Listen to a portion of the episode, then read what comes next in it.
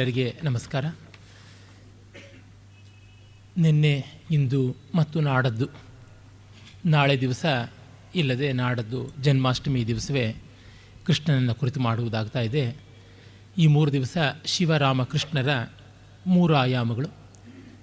ವ್ಯಕ್ತಿ, ಕುಟುಂಬ ಮತ್ತು ಸಮಾಜ ಅವುಗಳ ಹಿನ್ನೆಲೆಯಲ್ಲಿ ಮುಖ್ಯವಾಗಿ ಕಾಳಿದಾಸ, ವಾಲ್ಮೀಕಿ, ವ್ಯಾಸ ಇವರುಗಳ ಕೃತಿಯನ್ನು ಅವರ ಋಷಿ ದರ್ಶನವನ್ನು ಆಧಾರವಾಗಿಟ್ಟುಕೊಂಡು ಮಾಡುವಂಥದ್ದಾಗ್ತಾ ಇದೆ. ನಿನ್ನೆ ದಿವಸ ಶಿವನನ್ನು ಕುರಿತು ಹೇಳುವಾಗ ಸಂಕೇತವನ್ನು ಹೆಚ್ಚಾಗಿ ಬಳಸಿದೆ. ಕಾರಣ ಇಷ್ಟೇ, ವ್ಯಕ್ತಿ ಅವತ್ತು ಬಹಳ ಬಹಳ ಅಮೂರ್ತ. ಸಮಾಜ ಮೂರ್ತವಾಗಿ ನಮ್ಮ ಕಣ್ಣಿಗೆ ಕಾಣಿಸುತ್ತೆ, ಹೀಗೆ ಹಾಗೆ ಅಂತ ಹೇಳ್ಬೋದು. ಆದರೆ ವ್ಯಕ್ತಿಗಳ ನಾಡಿಯನ್ನು ನಾವು ಗುರುತು ಹಿಡಿಯೋದು ತುಂಬ ಕಷ್ಟ. ಯಾಕೆಂದರೆ ಈ ಕಾಲದಲ್ಲಿ ಎಲ್ಲರೂ ಕೆಟ್ಟವರು ಸ್ವಾಮಿ ಅಂದರೆ ಎಲ್ಲರೂ ನಿರಪವಾದವಾಗಿ ಒಪ್ಕೊಂಡು ಬಿಡ್ತೀವಿ. ಆದರೆ ಇಂಥವ್ರು ಕೆಟ್ಟವರು, ಅಂಥವ್ರು ಒಳ್ಳೆಯವರು ಅಂತ ವ್ಯಕ್ತಿ ವ್ಯಕ್ತಿಯಾಗಿ ಬಿಡಿಸಿದ್ರೆ ಇಲ್ಲ. ಅವ್ರು ನೋಡಿ ಇಂಥ ಸಂದರ್ಭದಲ್ಲಿ ಒಳ್ಳೆಯವರು, ಇಂಥ ಸಂದರ್ಭದಲ್ಲಿ ಅಂಥ ಕೆಟ್ಟದ್ದನ್ನು ಮಾಡಿದ್ದಾರೆ ಅಂತ ಹಲವು ಹತ್ತು ಬಗೆಯಾಗಿ ಅಭಿಪ್ರಾಯ ಬರುತ್ತದೆ. ವ್ಯಕ್ತಿಯಲ್ಲಿ ಇದಮಿತ್ತಮ್ ಅಂತ ನಿರ್ದೇಶನ ಮಾಡಿದಾಗ ಆಕ್ಷೇಪಗಳು, ತಗಾದೆಗಳು, ತಕರಾರುಗಳು ಎಲ್ಲ ಬರುತ್ತವೆ. ಆದರೆ ಸಮಾಜದ ಬಗ್ಗೆ ಇಲ್ಲ. ಕಾರಣ ಸಮಾಜ ಅಂದರೆ ಯಾರೂ ಅಲ್ಲ ಅನ್ನುವಂತೆ. ವ್ಯಕ್ತಿಯಲ್ಲಿ ಯಾನೋ ಒಬ್ಬನಾಗೋದ್ರಿಂದ ಆತನ್ನು ಸ್ಪಷ್ಟೀಕರಿಸಿ ಹೇಳುವುದು ಅಂತಂದರೆ ಲೋಕದ್ವೇಷವನ್ನು ಕಟ್ಟಿಕೊಳ್ಳೋದಾಗುತ್ತೆ. ಬೆರಳೆತ್ತಿ ಒಬ್ಬನ್ನು ತೋರಿಸಿ ಹೇಳುವುದು ತುಂಬ ಕಷ್ಟ ಅಂತ ಯಾರೂ ಆ ಕೆಲಸವನ್ನು ಕೈಗೊಳ್ಳುವುದೇ ಇಲ್ಲ. ಈ ದೃಷ್ಟಿಯಿಂದ ಅಮೂರ್ತತೆ ಹೆಚ್ಚು. ಈ ಅಮೂರ್ತತೆಯ ವಿವರಣೆಯನ್ನೇ ತೆಗೆದುಕೊಂಡು ಶಿವನಲ್ಲಿರುವ ಆ ಸಾಂಕೇತಿಕ ಸ್ವಾರಸ್ಯಗಳನ್ನು ನೋಡಿದ್ದಾಯಿತು. ಮತ್ತೊಂದು, ಶಿವನಿಗೆ ಸಂಬಂಧಪಟ್ಟಂತೆ ಎಷ್ಟೇ ಕಥೆಗಳಿದ್ದರೂ ಅವತಾರಗಳಿಲ್ಲ. ವಿಷ್ಣುವಿಗೆ ಅವತಾರಗಳಿವೆ, ಶಿವನಿಗೆ ಅವತಾರವಿಲ್ಲ. ಏನಿದರ ಸ್ವಾರಸ್ಯ ಅಂದರೆ ಕುಟುಂಬಕ್ಕೆ ಹಲವು ಮುಖಗಳನ್ನು ತಾಳಿ ನೋಡಬೇಕಾಗುತ್ತೆ. ಸಮಾಜಕ್ಕೆ ಮತ್ತೂ ಹಲವು ಮುಖಗಳನ್ನು ತಾಳಬೇಕಾಗುತ್ತೆ. ವ್ಯಕ್ತಿ ತನಗೆ ತಾನೇ ಇನ್ನೇನೂ ಅಲ್ಲ. ಈ ದೃಷ್ಟಿಯಿಂದ ನೋಡಿದಾಗಲೂ ವ್ಯಕ್ತಿಗೆ ಅನೇಕ ರೀತಿಯಾದ ಆಯಾಮಗಳು, ಎಷ್ಟಿದ್ರೂ ಅದು ವ್ಯಕ್ತಿಯ ಆಯಾಮಗಳೇ ಹೊರತು ಬೇರೆ ಬೇರೆ ಆಯಾಮಗಳಾಗೋಲ್ಲ. ಅದೇ ಒಂದು ಕುಟುಂಬದಲ್ಲಿ ತಂದೆ ಇರ್ತಾನೆ, ತಾಯಿ ಇರ್ತಾಳೆ, ಅಕ್ಕ, ತಂಗಿ ಇರ್ತಾರೆ, ಅಣ್ಣ ತಮ್ಮಂದಿರಿರ್ತಾರೆ ಹೀಗೆ ಬೇರೆ ಬೇರೆ ಆಯಾಮಗಳಿರ್ತವೆ. ಆದರೆ ವ್ಯಕ್ತಿ ಇದಷ್ಟೇ. ಅದೇನಿದ್ರೂ ಅವನಿಗೆ ಸಂಬಂಧಪಟ್ಟದ್ದು. ಈ ದೃಷ್ಟಿಯಿಂದ ನೋಡಿದರೂ ಶಿವ ನಿರವತಾರಿಯಾಗಿ, ಸಂಕೇತ ಮಾತ್ರವಾಗಿ ತೋರುವಂಥದ್ದು. ಮತ್ತು ಆ ಧ್ಯಾನಶೀಲತೆ ಇದೆಯಲ್ಲ, ಅದು ವ್ಯಕ್ತಿಯ ಮೂಲ ಧಾತುವಾಗಿ ಉಳಿಯಬೇಕಾದದ್ದು ಅಂತ ಗಮನಿಸಿದ್ವಿ. ಇನ್ನು ನಾವು ರಾಮನ ಕಡೆಗೆ ಹೋಗೋಣ. ರಾಮ ಕುಟುಂಬವನ್ನು ಪ್ರಧಾನವಾಗಿ ಸಂಕೇತ ಮಾಡ್ತಾನೆ ಅಂತ ಹೇಳಿದೆ. ಇಡೀ ರಾಮ ಕಥೆಯನ್ನೇ ಗಮನಿಸಿ ನೋಡಿದ್ರೂ ನಮಗದು ಸ್ಪಷ್ಟವಾಗುತ್ತೆ. ಅಷ್ಟೇಕೆ ನಮ್ಮ ದೇಶದಲ್ಲಿ ಈಗಲೂ ಕೂಡ ರಾಮಕಥೆ ಜನಪ್ರಿಯವಾದಷ್ಟು ಕೃಷ್ಣ ಕಥೆ ಅಲ್ಲ. ಸುಮ್ಮನೆ ಒಂದು ಲೆಕ್ಕ ಹಾಕಿ ನೋಡಿ, ನಮ್ಮ ಬೆಂಗಳೂರಿನಲ್ಲಿ ರಾಮ ಮಂದಿರಗಳೆಷ್ಟಿವೆ, ಕೃಷ್ಣ ಮಂದಿರಗಳು ಎಷ್ಟಿವೆ ಅಂತ ನೋಡಿ. ಅಷ್ಟೇಕೆ ನಮ್ಮ ದೇಶದಲ್ಲಿಯೇ ಎಷ್ಟು ಜನ ಮಹಾಭಾರತ ಪಾರಾಯಣ ಮಾಡ್ತಾರೆ, ಎಷ್ಟು ಜನ ರಾಮಾಯಣ ಪಾರಾಯಣ ಮಾಡ್ತಾರೆ ಅಂತ ನೋಡಿ. ಭಾಗವತ ಪಾರಾಯಣ ಮಾಡೋರಿದ್ದಾರೆ. ಭಾಗವತದ ಕೃಷ್ಣ ಸಮಾಜದ ಕೃಷ್ಣ ಅಲ್ಲ. ಭಾಗವತದ ಕೃಷ್ಣ ಬೇರೆಯೇ. ಮಹಾಭಾರತದ ಕೃಷ್ಣವೇ, ಕೃಷ್ಣನೇ ನಮಗೆ ತುಂಬ ಮುಖ್ಯ. ಮಹಾಭಾರತವನ್ನು ಪಾರಾಯಣ ಮಾಡುವವರ ಸಂಖ್ಯೆ ತುಂಬ ಕಡಿಮೆ ಮಾತ್ರವಲ್ಲ. ಸಮಗ್ರವಾದ ಮಹಾಭಾರತ ಪುಸ್ತಕ ಇಟ್ಟುಕೊಳ್ಳೋದೇನೆ ಒಂದು ತೊಂದರೆ. ಪೂರ್ತಿ ಮಹಾಭಾರತ ಪುಸ್ತಕ ಇದ್ದರೆ ಮನೆಯಲ್ಲಿ ಜಗಳ ಆಗುತ್ತೆ ಎನ್ನುವ ನಂಬಿಕೆಗಳನ್ನೆಲ್ಲ ಉಳಿಸಿಕೊಂಡಿದ್ದಾರೆ. ಎಂದೂ ನಮ್ಮ ಜನ ರಾಷ್ಟ್ರಪ್ರಜ್ಞೆಗೆ ಸ್ವಲ್ಪ ಎರವಾದವರೇನೆ. ಅದರೊಳಗೂ ಈ ಒಂದು ಸಾವಿರ ವರ್ಷಗಳಿಂದ ಅಂತೂ ಎಣೆಮೀರಿ ರಾಷ್ಟ್ರಪ್ರಜ್ಞೆಯನ್ನು ಮರೆತಂಥ ಜನ ಅಂದರೆ ನಾವೇ. ಹಾಗಾಗಿ ಕುಟುಂಬ ಅಂದರೆ ಅಚ್ಚುಕಟ್ಟು ಮಾಡ್ಕೊಳ್ತೀವಿ. ನೋಡಿ, ರಾಷ್ಟ್ರವನ್ನು ಎತ್ತಿಡಿಬೇಕಾದ ನಮ್ಮ ರಾಷ್ಟ್ರದ ರಾಜಕಾರಣಿಗಳು ಕುಟುಂಬದ ರಾಜಕಾರಣವನ್ನೇ ಮಾಡ್ತಾರೆ ಅಂತ ಅನ್ನೋದು ನೋಡಿದ್ರೆ ಗೊತ್ತಾಗುತ್ತೆ. ಈಗಿನ ಬೈ ಎಲೆಕ್ಷನ್ನೇ ಅದಕ್ಕೊಂದು ಸಾಕ್ಷಿಯಾಗಿ ನಿಲ್ಲುತ್ತೆ. ಎಲ್ಲ ಉತ್ತರಾಧಿಕಾರಿಗಳು ಉತ್ತರ ಕ್ರಿಯಾಧಿಕಾರಿಗಳೇ ಇರಬೇಕು ಅಂತ. ತಮಗೆ ಯಾರು ತಿಥಿ ಮಾಡಬಲ್ಲರೋ ಅವರೇ ತಮ್ಮ ಸೀಟನ್ನು ಆಕ್ಯುಪೈ ಮಾಡಿಕೊಳ್ಬೇಕು ಅಂತ ನೋಡ್ತಾ ಇದ್ದಾರೆ ಅಂತಂದರೆ ಉತ್ತರ ಕ್ರಿಯಾಧಿಕಾರಿಗಳೇ ಉತ್ತರಾಧಿಕಾರಿಗಳಾಗ್ತಾ ಇದ್ದಾರೆ ಅಂತ ಗೊತ್ತಾಗ್ತಾ ಇದೆ. ಹೀಗೆ ನಮ್ಮ ಜನಕ್ಕೆ ಕುಟುಂಬ ಪ್ರಜ್ಞೆ ತುಂಬ ಗಾಢವಾಗಿ ಅಳವಟ್ಟಿದೆ.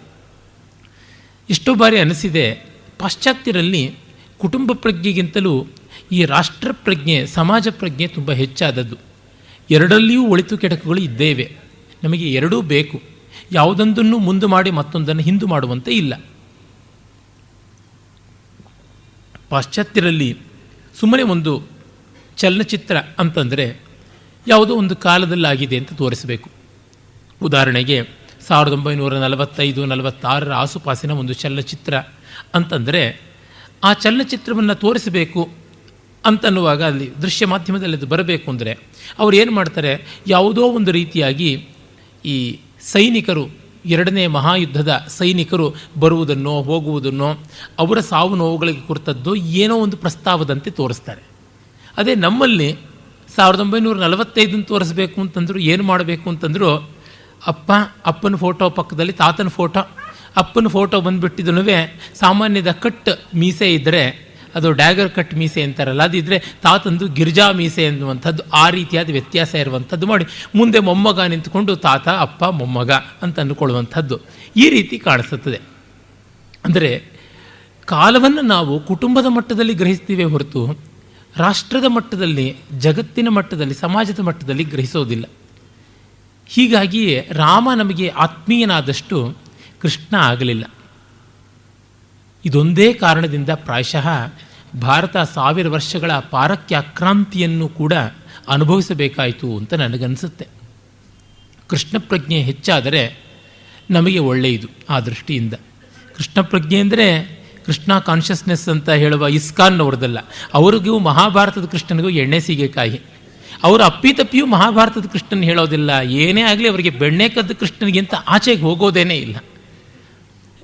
ಕೃಷ್ಣನ ರಾಷ್ಟ್ರ ನೀತಿ ರಾಜಕೀಯ ವ್ಯಕ್ತಿತ್ವ, ಅವುಗಳ ಅಪ್ಪಿತಪ್ಪಿಯೂ ಸುಳಿಯೋದಿಲ್ಲ. ಅವರ ಚಿತ್ರಗಳು ನೋಡಿ, ಪುಸ್ತಕಗಳು ನೋಡಿ, ಎಲ್ಲ ಯುರೋಪ್ನಿಂದ ಎರವಲು ತೆಗೆದುಕೊಂಡಿರ್ತಕ್ಕಂಥದ್ದೇ.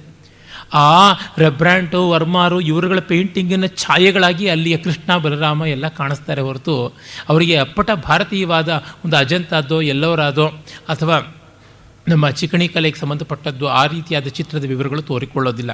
ಅಷ್ಟರ ಮಟ್ಟಿಗೆ ಅವರು ಆ ಪರಕೀಯತೆಯಲ್ಲಿಯೇ ಮುಳುಗಿ ತೇಲ್ತಾ ಇದ್ದಾರೆ. ಏನಿದ್ರೂ ಮೂಗಿನವರೆಗೂ ಗೋಪಿಚಂದನ ತುಳಸಿ ಮಾಲೆ, ಕಾವಿ ವಸ್ತ್ರ, ಅದು ಮಾತ್ರ ಭಾರತೀಯವೇ ಹೊರತು ಇನ್ನು ಆಚಾರ ವಿಚಾರಗಳು ಎಲ್ಲದರ ಐಡಿಯಾಲಜಿ ಅಲ್ಲಿಂದಲೇ ಬಂದದ್ದು. ಅದು ಅಪ್ಪಟ ದೇಶೀಯವಾದ ವಿದೇಶಿ ಸಂಸ್ಥೆ ಅಂತ ಅನ್ನಬೇಕು. ಆ ಥರದ್ದು. ಹಾಗಾಗಿ ಆ ಕೃಷ್ಣ ಕಾನ್ಷಿಯಸ್ನೆಸ್ ಬಗ್ಗೆ ನಾನು ಹೇಳ್ತಿಲ್ಲ. ನಾನು ಅಪ್ಪಟ ಶ್ರೀಕೃಷ್ಣ ಪ್ರಜ್ಞೆ, ಮಹಾಭಾರತದ ಕೃಷ್ಣ ಪ್ರಜ್ಞೆಯನ್ನು ಕುರಿತು ಹೇಳ್ತಾ ಇದ್ದೀನಿ. ಯಾಕೆಂದರೆ ಭಾಗವತದ ಕೃಷ್ಣನಲ್ಲಿ ಸಮಾಜದ ಬಗ್ಗೆಗಿಂತ ಹೆಚ್ಚಾಗಿ ಅದು ಒಂದು ರೀತಿ ವಿಸ್ತಾರವಾದ ಕೌಟುಂಬಿಕವೇ ಆಗಿಬಿಡುತ್ತೆ. ಲೀಲೆಯನ್ನು ಪ್ರಧಾನವಾಗಿ ಮಾಡಿಕೊಂಡು ಹೋದಾಗ ಈ ಉಜ್ವಲವಾದ ಆಯಾಮಗಳು ಕಡಿಮೆ ಆಗುವುದು ಉಂಟು. ಇರಲಿ, ನಾವು ರಾಮಾಯಣಕ್ಕೆ ಬರುವುದಿದ್ದರೆ ರಾಮನ ಕುಟುಂಬ ಪ್ರಜ್ಞೆ ಎಷ್ಟು ವ್ಯಾಪಕವಾಗಿತ್ತು ಅಂತ ಗೊತ್ತಾಗುತ್ತೆ. ಹಾಗಿದ್ದರೆ ರಾಮನ ಕುಟುಂಬ ಪ್ರಜ್ಞೆ ಸಂಕುಚಿತವಾದದ್ದ? ಅಲ್ಲ, ಅದು ವ್ಯಾಪ್ತಿ ಎಷ್ಟು ದೊಡ್ಡದು ಅಂತ ನಮಗೆ ತಾನೇ ತಾನಾಗಿ ತಿಳಿಯುತ್ತದೆ. ಇವು ಯಾವುದೂ ಪರಸ್ಪರ ವಿರೋಧವಲ್ಲದ ರೀತಿಯಲ್ಲಿ ಅವರು ನಡೆಸ್ತಾ ಇದ್ರು, ನಿರ್ವಾಹ ಮಾಡ್ತಾ ಇದ್ರು. ಏನಂದರೆ ಈ ಮೂರು ಸ್ತರಗಳು ಇವೆ ಎನ್ನುವುದನ್ನು ತೋರ್ಪಡಿಸುವುದಕ್ಕೆ ಆ ಮಹರ್ಷಿ ಕವಿಗಳು ಆ ಥರ ಬರೆದರು. ಮತ್ತು ಆ ಮೂರು ವ್ಯಕ್ತಿತ್ವಗಳು ಹಾಗೆ ತೋರಿಕೊಂಡವು ಅಂತ ನನಗನ್ಸುತ್ತೆ. ರಾಮನನ್ನು ನೋಡಿ ಮೊದಲಿಗೆ ಅವನು ಹುಟ್ಟಿನಿಂದಲೇ ರಘುವಂಶದ ಆ ಕುಟುಂಬದ ಅಪೇಕ್ಷೆಯ ಸಲುವಾಗಿ ಹುಟ್ಟಿದ್ದು. ದೇಶಕ್ಕೆ ಒಬ್ಬ ಉತ್ತರಾಧಿಕಾರಿಗಿಂತಲೂ ದಶರಥ ತನಗೊಬ್ಬ ಮಗ ಇಲ್ಲ ಅಂತ ಚಿಂತನೆ ಮಾಡಿ ಹುಟ್ಟಿದ್ದು. ದಶರಥ ಎಲ್ಲೂ ಕೂಡ ತನಗೆ ಸಂತಾನವಿಲ್ಲದ ಕಾರಣ ದೇಶ ಅರಾಜಕವಾಗಿಬಿಡುತ್ತೆ ಎನ್ನುವ ಸಂಕಟ ಇಟ್ಟುಕೊಂಡು ಪುತ್ರಕಾಮಿಷ್ಟಿ ಮಾಡಿದಂತೆ ಕಾಣೋಲ್ಲ. ತನಗೆ ಮಕ್ಕಳಿಲ್ಲ, ತನ್ನ ಕೌಟುಂಬಿಕವಾದ ಕೊರತೆ ಅದು ಅಂತ ಭಾವಿಸಿಕೊಂಡ ಅಂತ. ನಮ್ಮ ಕುವೆಂಪು ಅವರು ರಾಮಾಯಣ ದರ್ಶನದಲ್ಲಿ ಕೂಡ ಅದನ್ನು ಹಾಗೆಯೇ ಗ್ರಹಿಸಿ ಬರೀತಾರೆ, ದಶರಥ ಯಾವುದೋ ಒಂದು ಗುಬ್ಬಿ ಮರಿ ಗೂಡು ಕಟ್ಟಿ ಮೊಟ್ಟೆ ಇಟ್ಟು ಆ ಸಂಸಾರವನ್ನು ಬೆಳೆಸುವ ಹಂತದಲ್ಲಿರುವುದನ್ನು ಕಂಡು ತನಗೆ ಚಕ್ರವರ್ತಿಗೆ ಆ ಸೌಭಾಗ್ಯ ಇಲ್ಲವಲ್ಲ ಅಂತ ಸಂಕಟಪಟ್ಟ ಅನ್ನುವಂಥ ಚಿತ್ರಣ ಬರುತ್ತೆ. ಅಂದರೆ ಇಡೀ ರಾಮಾಯಣದಲ್ಲಿ ಕಂಡುಕೊಳ್ಳುವಂಥದ್ದು ಕುಟುಂಬಕ್ಕೊಬ್ಬ ಮಗ ಬೇಕು, ವಂಶೋದ್ಧಾರಕ ಒಬ್ಬ ಬೇಕು ಅನ್ನುವ ದೃಷ್ಟಿ. ರಾಮನೂ ಹಾಗೆಯೇ ಇದ್ದವನು. ಕುಟುಂಬಕ್ಕೆ ತುಂಬ ಅಂಟಿಕೊಂಡು ಬೆಳೆದವನು.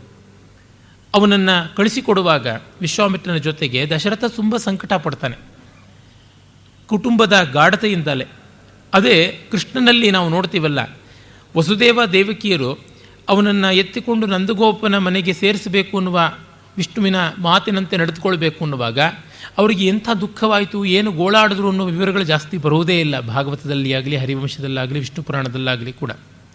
ಮಹಾಭಾರತದಲ್ಲಿಯೂ ಎಲ್ಲೂ ಕೂಡ ಕೃಷ್ಣ ತಾನು ದ್ವೈಮಾತುರನಾಗಿದ್ದನಲ್ಲ.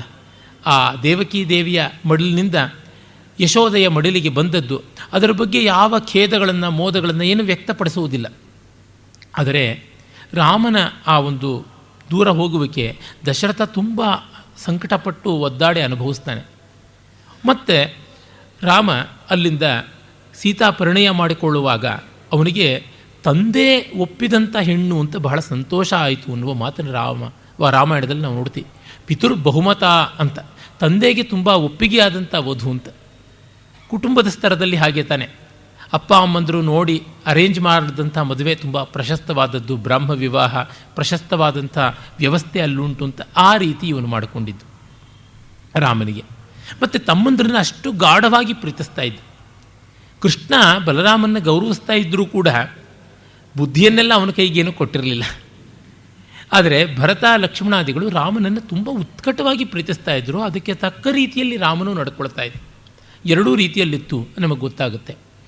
ಆಮೇಲೆ ಕುಟುಂಬ ಚೆನ್ನಾಗಿದ್ದು, ಅನ್ಯೋನ್ಯವಾಗಿ ಎಲ್ಲ ಪ್ರೀತಿ ವಿಶ್ವಾಸಗಳನ್ನು ಮೊಗೆದು ಮೊಗೆದು ಸವಿತಾ ಇದ್ದಾಗಲೇ ಆ ಕೈಕೇಯಿಯ ಕಠೋರವಾದ ವರ್ತನೆ ಆದದ್ದು. ಅದು ಕುಟುಂಬ ವಿಘಟಿತವಾಗುವಂಥ ಸ್ಥಿತಿ ಬಂದದ್ದಾಗಿತ್ತು.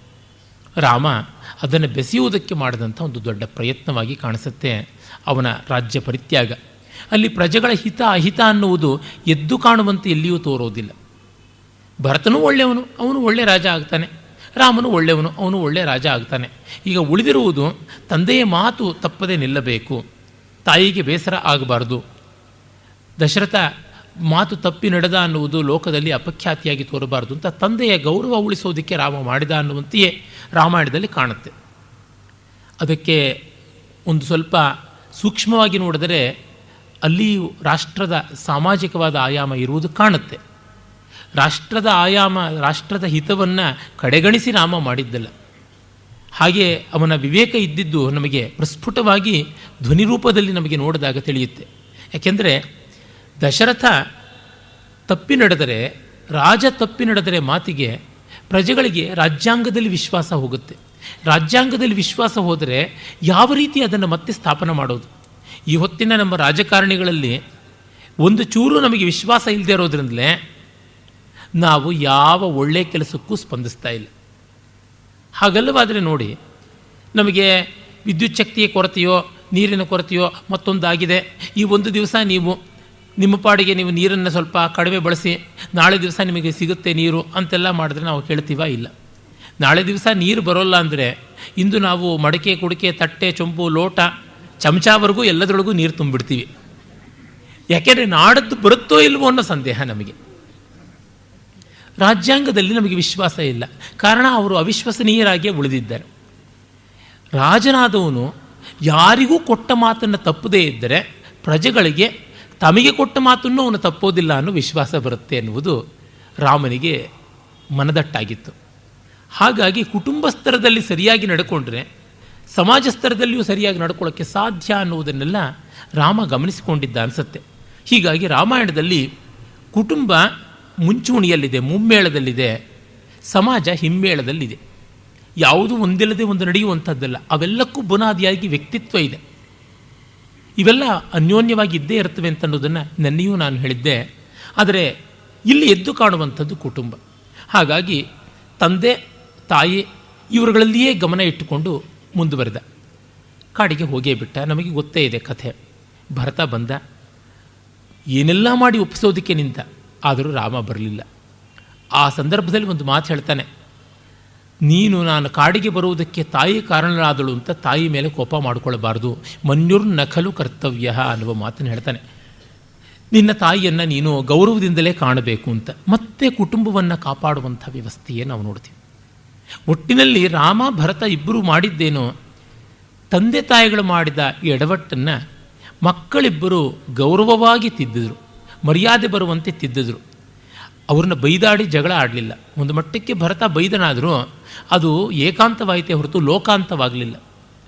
ಅದು ಏನಿದ್ರೂ ಸದಸ್ಯವಾಗಲಿಲ್ಲ, ರಹಸ್ಯವಾಯಿತು. ಅಂದರೆ ಅಂತಃಪುರದಲ್ಲಿ ಎಲ್ಲೋ ತಾಯಿಯನ್ನು ಬೈದ. ಬೀದಿ ಬೀದಿನಲ್ಲೆಲ್ಲ ನಿಂತು ಕೈ ಬೈದು ಹಾಗೆಲ್ಲ ಮಾಡಲಿಲ್ಲ. ರಾಮನಂತೂ ಎಲ್ಲಿಯೂ ವ್ಯಕ್ತವಾಗಿ ತಂದೆಯನ್ನು ಆಕ್ಷೇಪ ಮಾಡಲಿಲ್ಲ.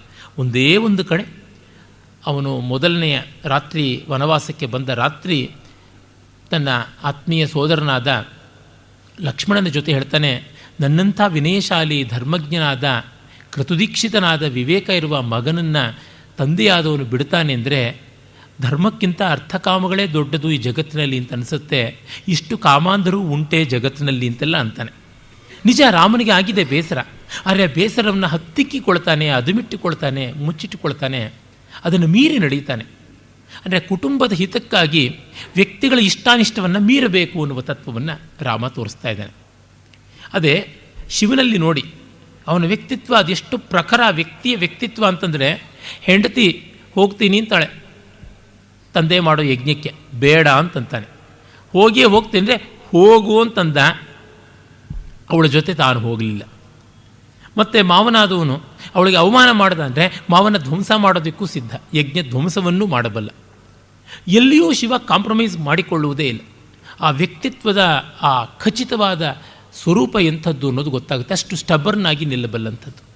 ಇಲ್ಲಿ ಕುಟುಂಬಕ್ಕಾಗಿ ಮಾಡಿಕೊಳ್ಳತಕ್ಕಂಥ ಹೊಂದಾಣಿಕೆ ಏನಿದೆ, ಅದನ್ನು ಕೂಡ ನೋಡ್ತೀವಿ. ಶಿವನ ಸಮನ್ವಯತ್ವದ ಆ ರೂಪ ಒಂದು ಏನಿದೆ, ಅದು ಇಲ್ಲಿ ಕುಟುಂಬದ ವ್ಯಾಪ್ತಿಯನ್ನು ತಾಳುವಂಥದ್ದನ್ನು ನಾವು ಕಾಣ್ತೀವಿ. ತಂದೆ ತಾಯಿಗಳ ಅವಿವೇಕವನ್ನು ಮಕ್ಕಳಿಬ್ಬರು ತುಂಬ ಉತ್ತಮವಾದ ರೀತಿಯಲ್ಲಿ ತಿದ್ದುತ್ತಾರೆ. ತುಂಬ ಕುಟುಂಬಗಳಲ್ಲಿ ಇಂಥದ್ದಾಗುವುದಿಲ್ಲ. ಮಕ್ಕಳು ತಂದೆ ತಾಯಿಗಳ ಅವಿವೇಕವನ್ನು ಬೆಳೆಸೋದಕ್ಕೆ ನೋಡ್ತಾರೆ. ಎಷ್ಟೋ ಬಾರಿ ಅಳಿಸೋದಕ್ಕೆ ನೋಡುವುದಿಲ್ಲ.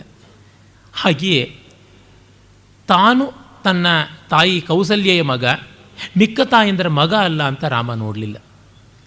ಮತ್ತೆ ಮತ್ತೆ ಸುಮಿತ್ರೆ ಕೈಕೇಯರಿಗೆ ಗೌರವ ಕೊಡ್ತಾನೆ. ಸುಮಿತ್ರೆ ಕೊಡೋದ್ರೊಳಗೆ ಅರ್ಥ ಇದೆ, ಅವಳ ಮಗಳೇ ಸೌಮಿತ್ರಿ ಲಕ್ಷ್ಮಣ ಅಲ್ಲವೇ ಅಂತ ಅನ್ಬೋದು ಆದರೆ ಕೈಕೇಯಿಗೂ ಅದೇ ರೀತಿ ಗೌರವವನ್ನು ಕೊಡ್ತಾನೆ. ಎಲ್ಲಿವರೆಗೂ ಅಂತಂದರೆ, ಮುಂದೆ ಅವನು ಲಕ್ಷ್ಮಣನ ಜೊತೆ ಪಂಚವಟಿಯಲ್ಲಿ ಸ್ನಾನಕ್ಕಾಗಿ ಹೋಗ್ತಾ ಇದ್ದಾಗ ಗೋದಾವರಿ ತೀರದ ದ, ಅಂಚಿನಲ್ಲಿ ನಡೀತಾ ಇದ್ದಾರೆ ಹೇಮಂತ ಋತು. ಆ ಚಳಿಯಲ್ಲಿ ಭರತನ ಸ್ಥಿತಿ ಏನು ಅಂತ ರಾಮ ನೆನೆಸ್ಕೊಳ್ತಾನೆ. ನಂದಿಗ್ರಾಮದಲ್ಲಿ ಎಷ್ಟು ಕಷ್ಟಪಡ್ತಾ ಇದ್ದಾನೋ, ಇನ್ನು ತೀವ್ರವಲ್ಲ ಅಲ್ಲಿ ಚಳಿ ಅಂತಂದಾಗ. ಅಂತಹ ಧರ್ಮಾತ್ಮ ಎಷ್ಟು ಉದಾತ್ತವಾದಂಥ ವ್ಯಕ್ತಿತ್ವ ಇದ್ದವನು ಕಷ್ಟಪಡ್ತಾ ಇದ್ದಾನೆ. ಅವನ ಬದುಕು ಹೇಗೋ ಅಂತಂದರೆ ಲಕ್ಷ್ಮಣ ಹೇಳ್ತಾನೆ ನಿಜ, ಅವನು ಒಳ್ಳೆಯವನು. ಇಷ್ಟು ಒಳ್ಳೆಯ ಮಗ ಆ ಕೆಟ್ಟ ಹೆಂಗಸಿಗೆ ಹೇಗೆ ಹುಟ್ಟಿದ? ತಾದೃಶಿ ಕ್ರೂರದರ್ಶನಿ, ಕ್ರೂರದರ್ಶನ ಅಂತಾನೆ. ಅವಳು ಕ್ರೂರದರ್ಶನಿಯಾದಂಥವಳು ಕೈಕೇಯಿಯೇ.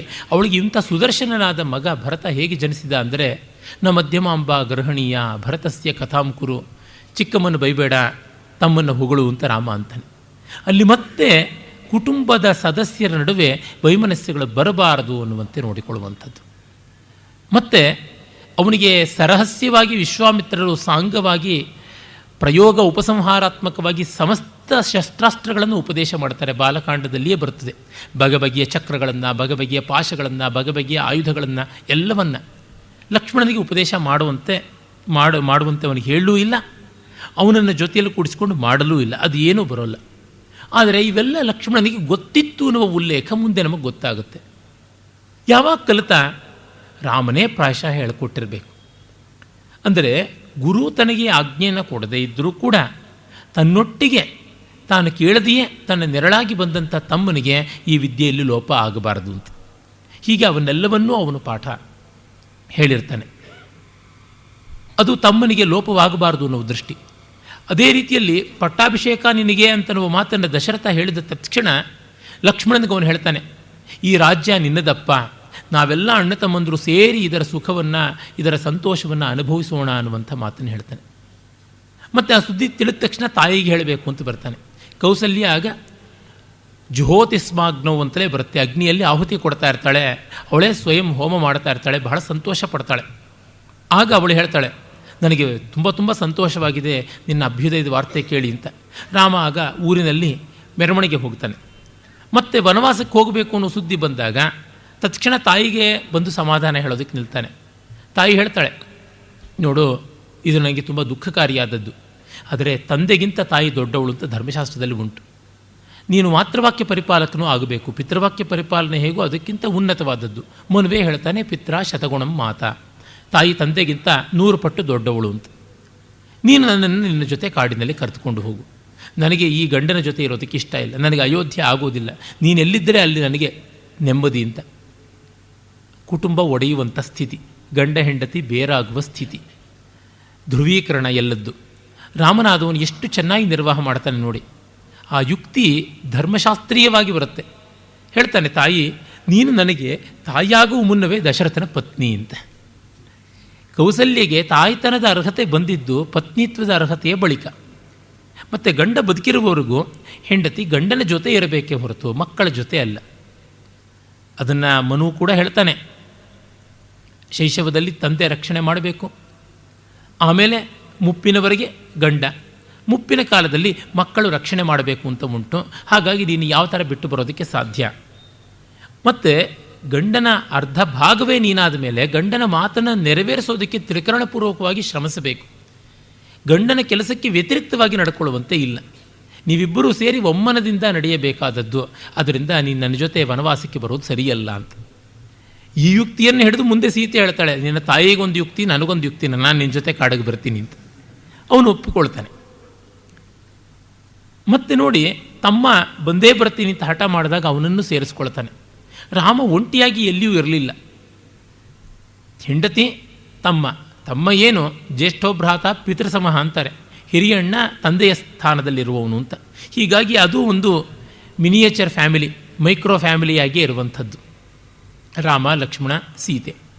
ಇಲ್ಲಿ ಅಯೋಧ್ಯೆಯ ಕೌಟುಂಬಿಕ ವ್ಯವಸ್ಥೆ ವಿಘಟಿತವಾಗದಂತೆ ಕಾಪಾಡ್ತಾನೆ ಹೇಗೆ? ಭರತ, ಸುಮಿತ್ರೆ, ಶತ್ರುಘ್ನ ಇವರುಗಳೆಲ್ಲ ಒಟ್ಟಿಗಿರಬೇಕು ಅನ್ನುವ ಮೂಲಕವಾಗಿ.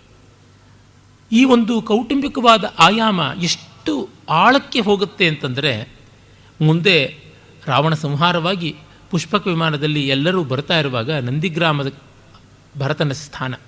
ನೀನು ಬರುವುದು ಒಂದು ದಿನ ತಡವಾದರೂ ಅಗ್ನಿಪ್ರವೇಶ ಮಾಡ್ತೀನಿ ಅಂತ ಪ್ರತಿಜ್ಞೆ ಮಾಡಿದ್ದಾನೆ. ಆ ಒಂದು ಆತಂಕದಿಂದಲೇ ಪುಷ್ಪಕ ವಿಮಾನದಲ್ಲಿ ರಾಮ ಬಂದಿದ್ದಾನೆ. ಹಾಗಿದ್ದರೂ ಭರದ್ವಾಜಾಶ್ರಮದಲ್ಲಿ ಒಂದು ಕ್ಷಣಕಾಲ ನಿಲ್ತಾನೆ. ನಿಂತು ಹನುಮಂತನಿಗೆ ಹೇಳ್ತಾನೆ, ನೀನು ಹೋಗಿ ಭರತನಿಗೆ ನನ್ನ ಆಗಮನದ ವಾರ್ತೆ ಹೇಳು. ಅವನ ಮುಖದಲ್ಲಿ ಏನಾದರೂ ಬದಲಾವಣೆ ಬಂದರೆ ನನಗೆ ಮರುಕ್ಷಣ ಬಂದು ತಿಳಿಸು. ಯಾಕೆಂದರೆ ಹದಿನಾಲ್ಕು ವರ್ಷಕ್ಕೆ ಮುನ್ನ ರಾಜ್ಯವನ್ನು ಕೊಡ್ತೀನಿ ಅಂತ ಭರತ ಬಂದಿದ್ದ. ವ್ರತಿಯಾಗಿದ್ದ ಪಾದುಕಾ ಪಟ್ಟಾಭಿಷೇಕವನ್ನೇ ಮಾಡ್ದ. ಆದರೆ ಅಧಿಕಾರ ಸೂತ್ರವನ್ನು ಹಿಡಿದ ಮೇಲೆ ಮನುಷ್ಯರ ಸ್ವಭಾವ ಹೇಗೂ ಹೇಳೋಕ್ಕಾಗೋಲ್ಲ. ನಾನು ಅವನನ್ನು ಆ ಸ್ಥಾನದಿಂದ ಕೀಳೋದಕ್ಕೆ ಇಷ್ಟಪಡೋದಿಲ್ಲ. ನಾನು ಹೀಗೆ ಎಲ್ಲಿಗಾದರೂ ಹೋಗ್ತೀನಿ ಅಂತ. ಅಂದರೆ ಕುಟುಂಬದ ಪ್ರೇಮ ಉಳಿಯಬೇಕು. ಅದಕ್ಕಾಗಿ ಈ ತ್ಯಾಗ ಏನು ದೊಡ್ಡದಲ್ಲ ಅನ್ನುವಂಥದ್ದು ಅವನ ದೃಷ್ಟಿ. ಮತ್ತು ಭರತನಾದರೂ ಇವನಿಗಿಂತ ದೀನ ದೀನನಾಗಿದ್ದ ಅಂತ ಗೊತ್ತಾಗುತ್ತದೆ. ಹನುಮಂತ ಭರತನಿಗೆ ರಾಮಾಗಮನದ ಸುದ್ದಿ ಹೇಳಿದ ಮೇಲೆ ವಾಪಸ್ ಬಂದು ಹೇಳೋದೂ ಇಲ್ಲ. ಅದರಿಂದಲೇ ರಾಮ ಊಹೆ ಮಾಡಿಕೊಳ್ತಾನೆ, ಭರತನ ರೀತಿ ಎಂಥದ್ದಾಗಿರಬೇಕು ಅಂತ. ಮತ್ತು ಹನುಮಂತ ಬರದೇ ಇದ್ದಿದ್ದಕ್ಕೆ ಒಂದು ಸ್ವಾರಸ್ಯವಾದ ಕಾರಣ ಏನು ಅಂತ ಅನ್ನೋದನ್ನು ರೈಟ್ ಆನರಬಲ್ ವಿ ಶ್ರೀನಿವಾಸ ಶಾಸ್ತ್ರಿಗಳು ಹೇಳ್ತಾರೆ. ಹನುಮಂತನಿಗೆ ಋಷಿಶಾಪದಿಂದ ಮರವೇ ಉಂಟಾಗಿತ್ತು ಅಂತ. ಅವನ ಪರಾಕ್ರಮವೂ ಅವನಿಗೆ ಗೊತ್ತಾಗ್ತಿರಲಿಲ್ಲ. ಆಗಾಗ ಸ್ವಲ್ಪ ಮರೆಯುವಂಥ ಸ್ವಭಾವ ಇತ್ತು. ಅದು ಇಲ್ಲಿ ಗೋಚರವಾಗುತ್ತೆ. ರಾಮ ಹೇಳಿದ್ದ, ಮತ್ತೆ ಬಂದು ನೀನು ನನಗೆ ಸುದ್ದಿ ತಿಳಿಸು ಅಂತ ಅದನ್ನು ಮರೆತು ಬಿಟ್ಟ ಅಂತ. ಅದು ಒಂದು ಕಾವ್ಯ ಸ್ವಾರಸ್ಯದ ಚಮತ್ಕಾರ. ಇರಲಿ. ಮತ್ತು ನಾವು ರಾಮನ ಕೌಟುಂಬಿಕವಾದ ಆಯಾಮಕ್ಕೆ ಬಂದರೆ ತನ್ನ ಕುಟುಂಬ ಉಳಿಯಬೇಕು ಅನ್ನೋದು ಮಾತ್ರವಲ್ಲ ಎಲ್ಲರ ಕುಟುಂಬವೂ ಚೆನ್ನಾಗಿರಬೇಕು ಅನ್ನೋದು ಅವನ ಮನೀಷೆ. ಅವನ ಅಪೇಕ್ಷೆ. ಹಾಗಾಗಿಯೇ ಅವನು ವಾಲಿ ಸುಗ್ರೀವರ ಮಧ್ಯೆ ಸಂಗ್ರಾಮ ಬಂದಾಗಲೂ ಕೂಡ, ಅದು ಅನಿವಾರ್ಯವಾದಾಗಲೂ ಕೂಡ ವಾಲಿಯನ್ನು ಕೊಂದ ಮೇಲೂ ಆ ಸ್ನೇಹ ವಿಶ್ವಾಸ ಚೆನ್ನಾಗಿರುವಂತೆ ನೋಡಿಕೊಳ್ತಾನೆ. ತಾರೆ ಎಷ್ಟು ಆಕ್ಷೇಪ ಮಾಡಿದ್ರು ಅವಳಿಗೆ ಸಾಂತ್ವ ಹೇಳ್ತಾನೆ ಹೊರತು ಅವಳಿಗೆ ಪ್ರತಿಕೂಲವಾಗಿ ಮಾತನಾಡುವುದಿಲ್ಲ. ಅಂಗದನನ್ನು ಯುವರಾಜನಂತೆ ನೋಡಿಕೋ ಯುವರಾಜ್ಯಾಭಿಷೇಕ ಮಾಡಿಸು ಅಂತ ಹೇಳ್ತಾನೆ. ಮತ್ತು ತಾರೆ ಸುಗ್ರೀವನ ಕೈ ಹಿಡಿಯನ್ನೇ ಕೈಯನ್ನೇ ಹಿಡಿತಾಳೆ. ಆ ಕುಟುಂಬ ಗಟ್ಟಿಯಾಗುವುದನ್ನೇ ಅವನು ಕಾಣ್ತಾ ಇದ್ದ. ಮತ್ತು ಲಂಕೆಯಲ್ಲಾದರೂ ಅಷ್ಟೆ. ಅನಿವಾರ್ಯವಾದಕ್ಕಾಗಿ ವಿಭೀಷಣ ಹೊರಗೆ ಬರಬೇಕಾಯ್ತಲ್ಲ. ಅದು ಗೊತ್ತಿದ್ದರಿಂದ ವಿಭೀಷಣ ಶರಣಾಗತಿಯನ್ನು ಅಂಗೀಕರಿಸದನೆ ಹೊರತು ಆ ಕುಟುಂಬದ ಒಳಜಗಳವನ್ನು ಲಾಭಕ್ಕಾಗಿ ತೆಗೆದುಕೊಳ್ಳೋದಿಕ್ಕೆ ಅಂತಲ್ಲ. ಹಾಗೆಯೇ ಸುಗ್ರೀವ ತನ್ನ ಅಣ್ಣನಿಗೆ ಅಂತ್ಯಕ್ರಿಯೆ ಮಾಡುವಾಗ ತಾನು ಅವನ ಜೊತೆಗೆ ಅದೇ ದುಃಖದಲ್ಲಿ ಸಹಭಾಗಿ ಎಂಬಂತೆ ಪಾಲ್ಗೊಳ್ತಾನೆ ಅಂತ ರಾಮಾಯಣದಲ್ಲಿ ವಾಲ್ಮೀಕಿಗಳು ಹೇಳ್ತಾರೆ. ಇನ್ನು ರಾವಣನ ಸಂದರ್ಭದಲ್ಲಂತೂ ವಿಭೀಷಣ ಇವನಿಗೆ ಅಂತ್ಯಷ್ಟಿಯೇ ಮಾಡೋದಿಲ್ಲ ಅಂತ ಹೇಳಿದಾಗ, ನೀನು ಆ ಥರ ನಿರಾಕರಿಸುವಂತೆ ಇಲ್ಲ. ಇವನನ್ನು ನಾನು ಅಣ್ಣ ಅಂತ ಸ್ವೀಕರಿಸ್ತೀನಿ ಅಂತಾನೆ. ಮರಣಾಂತಾನಿ ವೈರಾಣಿ ನಿವೃತ್ತಂನ ಪ್ರಯೋಜನಂ ಕ್ರಿಯತಾಂ ಅಸ್ಯ ಸಂಸ್ಕಾರ ತವಾಪ್ಯೇಷ ಯಥಾ ಮಮ ಸಾವಿನ ಬಳಿಕ ವೈರ ಇಲ್ಲ. ನಿನಗೆ ಸಂಸ್ಕಾರ ಮಾಡೋದ್ರೊಳಗೆ ಇಷ್ಟ ಇಲ್ಲದಿದ್ದರೆ ನಾನು ಇವನನ್ನು ತವಾಪ್ಯೇಷ ಯಥಾ ಮಮ. ನಿನಗೆ ಇವನು ಹೇಗೆ ಅಣ್ಣನೋ ಹಾಗೆ ಅಣ್ಣ ಅಂತ ಭಾವಿಸಿ ಮಾಡ್ತೀನಿ ಅಂತಾನೆ. ಈ ಮಟ್ಟಕ್ಕೆ ತನ್ನ ವೀರ್ಯನ್ನು ಸೋದರನನ್ನಾಗಿ ಗ್ರಹಿಸಬಲ್ಲಂಥವನು ಆ ಕೌಟುಂಬಿಕವಾದ ಸಾಮರಸ್ಯ ಕಾಪಾಡಬೇಕು. ಯಾಕೆಂದರೆ ಮಂಡೋದರಿ ನೋಡ್ತಾ ಇರ್ತಾಳೆ. ಅವಳಿಗೆ ಬೇಸರ ಆಗೋದಿಲ್ವಾ? ಲಕ್ಷ್ಮಣ ಏನು ಹೀಗೆ ಮಾಡ್ದ ಅಂತ ಕುಂಭಕರ್ಣನ ಹೆಂಡತಿ ನೋಡ್ತಾ ಇರ್ತಾಳೆ. ಈ ಥರ ಅವರಿಗೆಲ್ಲ ದುಃಖ ಆಗಬಾರ್ದಲ್ವ? ಅದಕ್ಕಾಗಿ ಆಗಿದ್ದ ಆಯಿತು ಸಾವು ನೋವು. ಇನ್ನು ಮುಂದೆ ಕುಟುಂಬ ಚೆನ್ನಾಗಿರಬೇಕು ಅನ್ನುವ ಈ ಕಾಳಜಿಯನ್ನು ಆದ್ಯಂತವಾಗಿ ರಾಮ ಪಾಲಿಸ್ತಾ ಇದ್ದ. ಅದು ಎಲ್ಲಿವರೆಗೂ ಅಂದರೆ ಮುಂದೆ ಸೀತಾಪ್ರತ್ಯಾಗ ಕಾಲದಲ್ಲಿ ತನ್ನ ಪ್ರಜೆಗಳ ಕುಟುಂಬದಲ್ಲಿ ತಗಾದೆಗಳು ಬಂದು ಒಬ್ಬರ ಮೇಲೆ ಇನ್ನೊಬ್ಬರು ಶಂಕೆ ಮಾಡಿಕೊಂಡು ಜಗಳ ಆಡಬಾರ್ದು ಅನ್ನೋ ದೃಷ್ಟಿಯಿಂದಲೇ ತಾನು ಪ್ರಶ್ನಾತೀತನಾಗಿರೋದಕ್ಕೆ ತನ್ನ ಕುಟುಂಬವನ್ನೂ ಎರವು ಮಾಡಿಕೊಳ್ಳೋ ಮಟ್ಟಕ್ಕೆ. ತನಗೆ ತಾನೇ ತೊಂದರೆಯನ್ನು ಮಾಡಿಕೊಳ್ಳುವ ಮಟ್ಟಕ್ಕೆ ಅವನು ಲೋಕದ ಕುಟುಂಬ ವ್ಯವಸ್ಥೆ ಚೆನ್ನಾಗಿರಬೇಕು ಅಂತ ನೋಡಿದ. ಆಮೇಲೆ ಅವನು ಯಾರನ್ನೂ ತನ್ನ ಕುಟುಂಬದ ಸದಸ್ಯರಲ್ಲಿ ಒಬ್ಬರನ್ನಾಗಿ ಮಾಡಿಕೊಳ್ತಾ ಇದ್ದ. ಗುಹ ಮೊದಲಿಗೆ ಕಾಣುವಂಥವನು. ಗುಹನಿಗೆ ಹೇಳ್ತಾನೆ, ಇದುವರೆಗೂ ನಾವು ನಾಲ್ವರು ಅಣ್ಣ ತಮ್ಮಂದಿರಿದ್ವಿ, ಇನ್ನು ಮುಂದೆ ನಾವು ಒಟ್ಟು ಐವರು ಅನ್ನುವ ಮಾತನ್ನು ಹೇಳ್ತಾನೆ. ಅದೇ ಮಾತನ್ನು ಸುಗ್ರೀವನಲ್ಲಿ ಹೇಳ್ತಾನೆ. ಇದುವರೆಗೆ ನಾವು ಐದು ಜನ, ಈಗ ಆರು ಜನ ಆದ್ವಿ ಅಂತ. ಇದನ್ನೇ ವಿಭೀಷಣನಲ್ಲಿ ಕೂಡ ಹೇಳ್ತಾನೆ. ಒಟ್ಟು ನಾವೀಗ ಏಳು ಜನ ಸೋದರರು ಅಂತನ್ನುವಂಥದ್ದು. ಇದು ರಾಜಕೀಯವಾದ ಮಾತೆ. ಮೊನ್ನೆ ತಮಿಳುನಾಡಿನ ಮುಖ್ಯಮಂತ್ರಿಗಳು ಬಂದು, ತಂಬಿ ಅಂತಂದು ಬಿಟ್ಟಿದ್ದಾರೆ ಅಂತ ಇವರು ತಂಬಿಗೆ ಹಿಡ್ಕೊಂಡು ಹೋದರೆ ಹೊಗೆನ ಕಲ್ಲಿಗೆ ಏನು ಹೊಗೆಯನ್ನು ಹಾಕ್ತಾರೋ, ಕಲ್ಲನ್ನು ಎಸೀತಾರೋ ಗೊತ್ತಿಲ್ಲ. ಆ ರೀತಿಯಾದದ್ದಲ್ಲ ರಾಮನ ಆ ಒಂದು ವಿಶ್ವಾಸ. ಪೂರ್ಣವಾದ, ನಿಸ್ಪೃಹವಾದ, ನಿಷ್ಕಪಟವಾದ, ಪ್ರಾಮಾಣಿಕವಾದ ವ್ಯತ್ಯಾ ಪ್ರೀತಿ, ಪ್ರಾಮಾಣಿಕವಾದಂಥ ವಿವೃತಿ ಆ ಕಾರಣದಿಂದಲೇ ಹಿ ಮೆಂಟ್ ಇಟ್ ಅದರಿಂದಲೇ ಅವರಿಗೆ ಆದಷ್ಟು ಗಾಢವಾಗಿ ಮುಟ್ಟಿತು. ಹಾಗೆ ಮುಟ್ಟದೇ ಇದ್ದರೆ ಗುಹನಾಗಲಿ, ಹನುಮಂತನಾಗಲಿ, ವಿಭೀಷಣನಾಗಲಿ, ಸುಗ್ರೀವನಾಗಲಿ ಯಾರಾದರೂ ಆ ಮಟ್ಟದಲ್ಲಿ ಸ್ಪಂದಿಸ್ತಾ ಇರಲಿಲ್ಲ. ಅವರಿಗೆ ಆ ಭಾವನೆ ಆಯಿತು. ವಿವೇಕಾನಂದರು religion of par parliament of religions ಅಂತ ಯಾವುದು, ಆ ಸಮಸ್ತ ಮತ ಸಭೆ ಆಯಿತು ಶಿಕಾಗೋದಲ್ಲಿ ಒಂದು ಸುಮಾರು ನೂರು ವರ್ಷಗಳ ಕೆಳಗೆ, ಅಲ್ಲಿಗೆ ಹೋದಾಗ ಅವರೊಬ್ಬರೇ brothers and sisters of America ಅಂತ ಹೇಳಿದ್ದಲ್ಲ. ಇನ್ನೂ ಹಲವರು ಹೇಳಿದ್ರು ಅಂತ ಪ್ರತ್ಯಕ್ಷದರ್ಶಿಗಳ ದಾಖಲೆಗಳಿಂದ ನಮಗೀಗ ತಿಳಿತಾ ಇವೆ ಆದರೆ ವಿವೇಕಾನಂದರು ಹೇಳಿದ್ದಕ್ಕೆ ಯಾಕೆ ಅಷ್ಟು ಚಪ್ಪಾಳೆ ಆ ಪ್ರತಿಕ್ರಿಯೆ ಬಂತು ಅಂದರೆ, ಅದರ ಸೆಡ್ ಹಿ ಮೆಂಟ್ ತಾನು ಹೇಳುವುದು ಅನುಭವಿಸಿಯೇ ಅನ್ನುವ ಭಾವದಿಂದ ಬಂದದ್ದು. ಇಲ್ಲವಾದರೆ ಅಧಿಕಾರವಾಣಿಯಿಂದ ಹೇಳದೇ ಇದ್ದರೆ ಆ ಕೆಲಸ ನಡೆಯುತ್ತದೆ. ನಡೆಯಬೇಕು ಅಂದರೆ ಹಾಗಿರಬೇಕು. ಆ ಮಟ್ಟದ ವ್ಯಕ್ತಿತ್ವವನ್ನು, ಆ ಮಟ್ಟದ ಘನತೆಯನ್ನು ಅವನು ಸಂಪಾದಿಸಿಕೊಂಡಿರಬೇಕು. ರಾಮನದು ಆ ಬಗೆಯಾದದ್ದು. ಇಲ್ಲಿ ನೋಡಿ, ಅವನ ರಾಜಮನೆತನದ ಒಂದು ಪ್ರಾತಿನಿಧಿಕವಾದ ಸೌಂದರ್ಯ, ಸೋದರತ್ವ. ಗುಹನದು ಅದೇ ಸಂಸ್ಥಾನಕ್ಕೆ, ಅದೇ ರಾಜ್ಯಕ್ಕೆ ಸೇರಿದ ಅತ್ಯಂತ ಕೆಳಗುಳಿದಂಥ ಒಂದು ವರ್ಗ ಅಂತ ಈ ಕಾಲಕ್ಕೆ ಹೇಳುವುದಾದರೆ ಅವನು ನಿಷಾದ ರಾಜ, ಬೇಟೆಗಾರ, ಮೀನುಗಳನ್ನು ಬೇಟೆಯಾಡ್ತಾ ಇದ್ದ. ಹೀಗಾಗಿ ಅವನು ದಾಶ ದಾಶ ಮತ್ತು ನಿಷಾದ ಎರಡೂ ಆದಂಥವನು. ಅಲ್ಲಿವರೆಗೆ ಸಮಾಜದ ಸೋಕಾಲ್ಡ್ ಎಲೀಟ್ ಅನ್ನೋದರಿಂದ ಸೋಕಾಲ್ಡ್ ಲೋಯೆಸ್ಟ್ ಸ್ಟ್ಯಾಟ ಅಂತ ಯಾವುದಿದೆ, ಆ ಎರಡರಲ್ಲಿಯೂ ಕೂಡ ಅವನು ಹಿರಿಯಣ್ಣನಾಗಿ ನಿಲ್ಲಬಲ್ಲ, ಅವ್ರನ್ನ ತನ್ನ ತೆಕ್ಕೆಗೆ ತೆಗೆದುಕೊಳ್ಳಬಲ್ಲ. ಅದಲ್ಲಿಗೆ ನಿಲ್ಲದೆ ತನ್ನ ಸಮಾಜಕ್ಕಿಂತ ಆಚೆಯೇ ಆದಂಥದ್ದು ವಾನರ ಪ್ರಪಂಚ, ದಾನವ ಪ್ರಪಂಚ. ಅಲ್ಲಿಯೂ ಅವನ ಅಂಗೀಕಾರವನ್ನು ಮಾಡಬಲ್ಲ. ಅಲ್ಲಿಯೂ ಅವನು ತನ್ನ ಸ್ನೇಹವನ್ನು, ಕೌಟುಂಬಿಕ ಸ್ತರದ ಪ್ರೀತಿಯನ್ನು ತೋರಬಲ್ಲ. ಅಂತಂದರೆ, ಒಬ್ಬ ವ್ಯಕ್ತಿ ಕುಟುಂಬದಲ್ಲಿದ್ದಾಗ ತನ್ನ ಕುಟುಂಬದ ಸದಸ್ಯರು ಅವರ ಮಟ್ಟಿಗೆ ಪ್ರೀತಿ ಅಲ್ಲದೆ ಅದರ ಆಚೆಯವರು ಕೂಡ ಕುಟುಂಬದೆಂಬಂತೆ ನೋಡಿಕೊಳ್ಳಬೇಕು. ಅಂದರೆ, ಯಾರೋ ಸ್ನೇಹಿತರು ಮತ್ತಿನ್ಯಾರೋ ಬಂಧುವರ್ಗದವರು ಅವರು ಬಡತನ ಇನ್ಯಾವುದೋ ಒಂದು ಸಾಂಸ್ಕೃತಿಕವಾದ ರಿಕ್ತತೆ ಇದ್ದರೂ ಅವ್ರನ್ನ ತನ್ನವರು ಅಂತ ಸ್ವೀಕರಿಸುವುದರಿಂದ ಮೊದಲುಗೊಂಡು ತನ್ನ ಮತವಲ್ಲ, ತನ್ನ ದೇಶವಲ್ಲ, ತನ್ನ ರಾಜ್ಯವಲ್ಲ, ಅವರನ್ನೂ ಕುಟುಂಬದ ಸದಸ್ಯರು ಅಂತ ಮಾಡಿಕೊಳ್ಳೋದಿದೆಯಲ್ಲ? ಅದು ತುಂಬ ತುಂಬ ದೊಡ್ಡದು. ಈಗ ಅಂತರ್ಜಾತೀಯ ಮಾತ್ರವಲ್ಲ, ಅಂತರ್ಮತೀಯ ಮಾತ್ರವಲ್ಲ, ಅಂತಾರಾಷ್ಟ್ರೀಯ ವಿವಾಹಗಳು ನಡೀತಾ ಇವೆ, ಇನ್ನು ಅಂತರ್ಗ್ರಹೀಯ ವಿವಾಹಗಳು ನಡೀಬೇಕಾಗಿದೆ. ಆ ಸ್ಥಿತಿಯಲ್ಲಿದ್ದಾಗ ಅವ್ರನ್ನ ನಮ್ಮ ಮನೆಯ ಸದಸ್ಯರು ಅಂತ ವಿಶಾಲವಾದ ಮನೋಧರ್ಮದಿಂದ ಸ್ವೀಕರಿಸೋದಿದೆಯಲ್ಲ, ಅದು ತುಂಬ ಕಷ್ಟ. ಮೊನ್ನೆ ತಾನೇ ನನ್ನ ಸ್ನೇಹಿತರೊಬ್ಬರು ಬಂದು ಈ ಯಾವುದೋ ಮಾತಿಗೆ ಮಾತಿಗೆ ಬಂದು ಅವರು ದುಃಖಪಟ್ಟರು ಅವರ ಬಂಧುವರ್ಗದ ಒಬ್ಬ ಹುಡುಗ, ಆ ಕುಟುಂಬದವರು ಎಲ್ಲ ಬ್ರಾಹ್ಮಣರು ಶ್ರೀ ವೈಷ್ಣವರು ಆ ಬಂಧುವರ್ಗದ ಕುಟುಂಬದ ಹುಡುಗ ಒಬ್ಬ ಕ್ರಿಶ್ಚಿಯನ್ ತರುಣಿಯನ್ನು ಇಷ್ಟಪಟ್ಟಿದ್ದಾನೆ ಮದುವೆ ಆಗೋದಕ್ಕೆ. ಇಡೀ ಸಮಾಜದಿಂದ ವಿರೋಧ ಬರ್ತಾ ಇದೆ.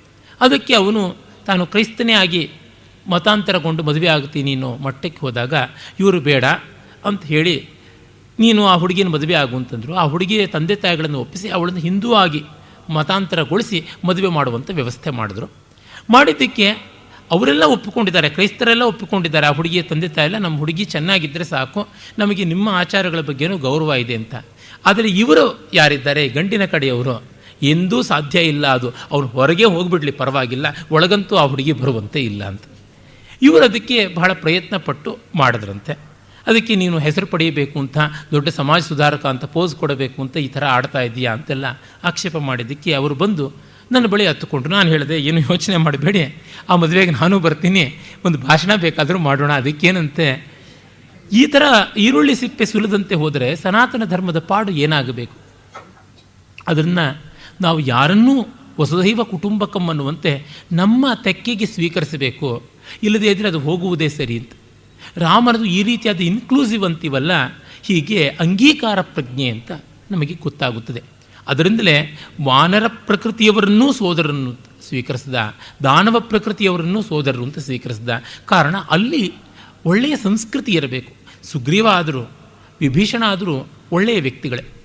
ಅವರು ರಾಮನಂಥ ದೊಡ್ಡ ವ್ಯಕ್ತಿಗಳಲ್ಲದೆ ಇರಬಹುದು. ಆದರೆ ಆ ರಾಮನ ಮೌಲ್ಯಗಳಿಗೆ ಬೆಲೆ ಕೊಡುವಂಥ ವ್ಯಕ್ತಿಗಳು. ನಮ್ಮಲ್ಲಿ ಎಲ್ಲರೂ ಕೂಡ ಮೌಲ್ಯವನ್ನು ಶುದ್ಧವಾಗಿ ಆಚರಣೆ ಮಾಡುವ ಮಟ್ಟಕ್ಕಿಲ್ಲದೇ ಇದ್ದರೂ ದೊಡ್ಡ ಮೌಲ್ಯಗಳಿಗೆ ತಲೆಬಾಗುವಂಥ ಮನಸ್ತತ್ವದರಾಗಿರ್ತಾರೆ ಅಷ್ಟು ಸಾಲದೆ. ಆ ಮಟ್ಟಕ್ಕಿದ್ದರೆ ಸಾಕು. ಮಲ್ಲಿಗೆಯನ್ನು ಮಲ್ಲಿಗೆ ಅಂತ ಗೌರವಿಸಿದರೆ ಸಾಕು. ಆ ಮಲ್ಲಿಗೆಯನ್ನು ಮಲ್ಲಿಗೆಯೇ ಅಲ್ಲ, ಅದು ಮೈಲಿಗೆ ಅಂತಂದರೆ ತೊಂದರೆ ಬರುತ್ತೆ. ಹೀಗೆ ಕಂಡಾಗ ರಾಮನ ಈ ಅಂಗೀಕಾರ ಬುದ್ಧಿಯನ್ನು ಒಪ್ಪಿ ಗೌರವಿಸಿದಂಥ ಸಮಾಜ ಆ ವಾನರ ದಾನವ ಲೋಕದಿಂದ ಕೂಡ ಬಂದಿತ್ತು ಅಂತ ತಿಳಿಯುತ್ತದೆ.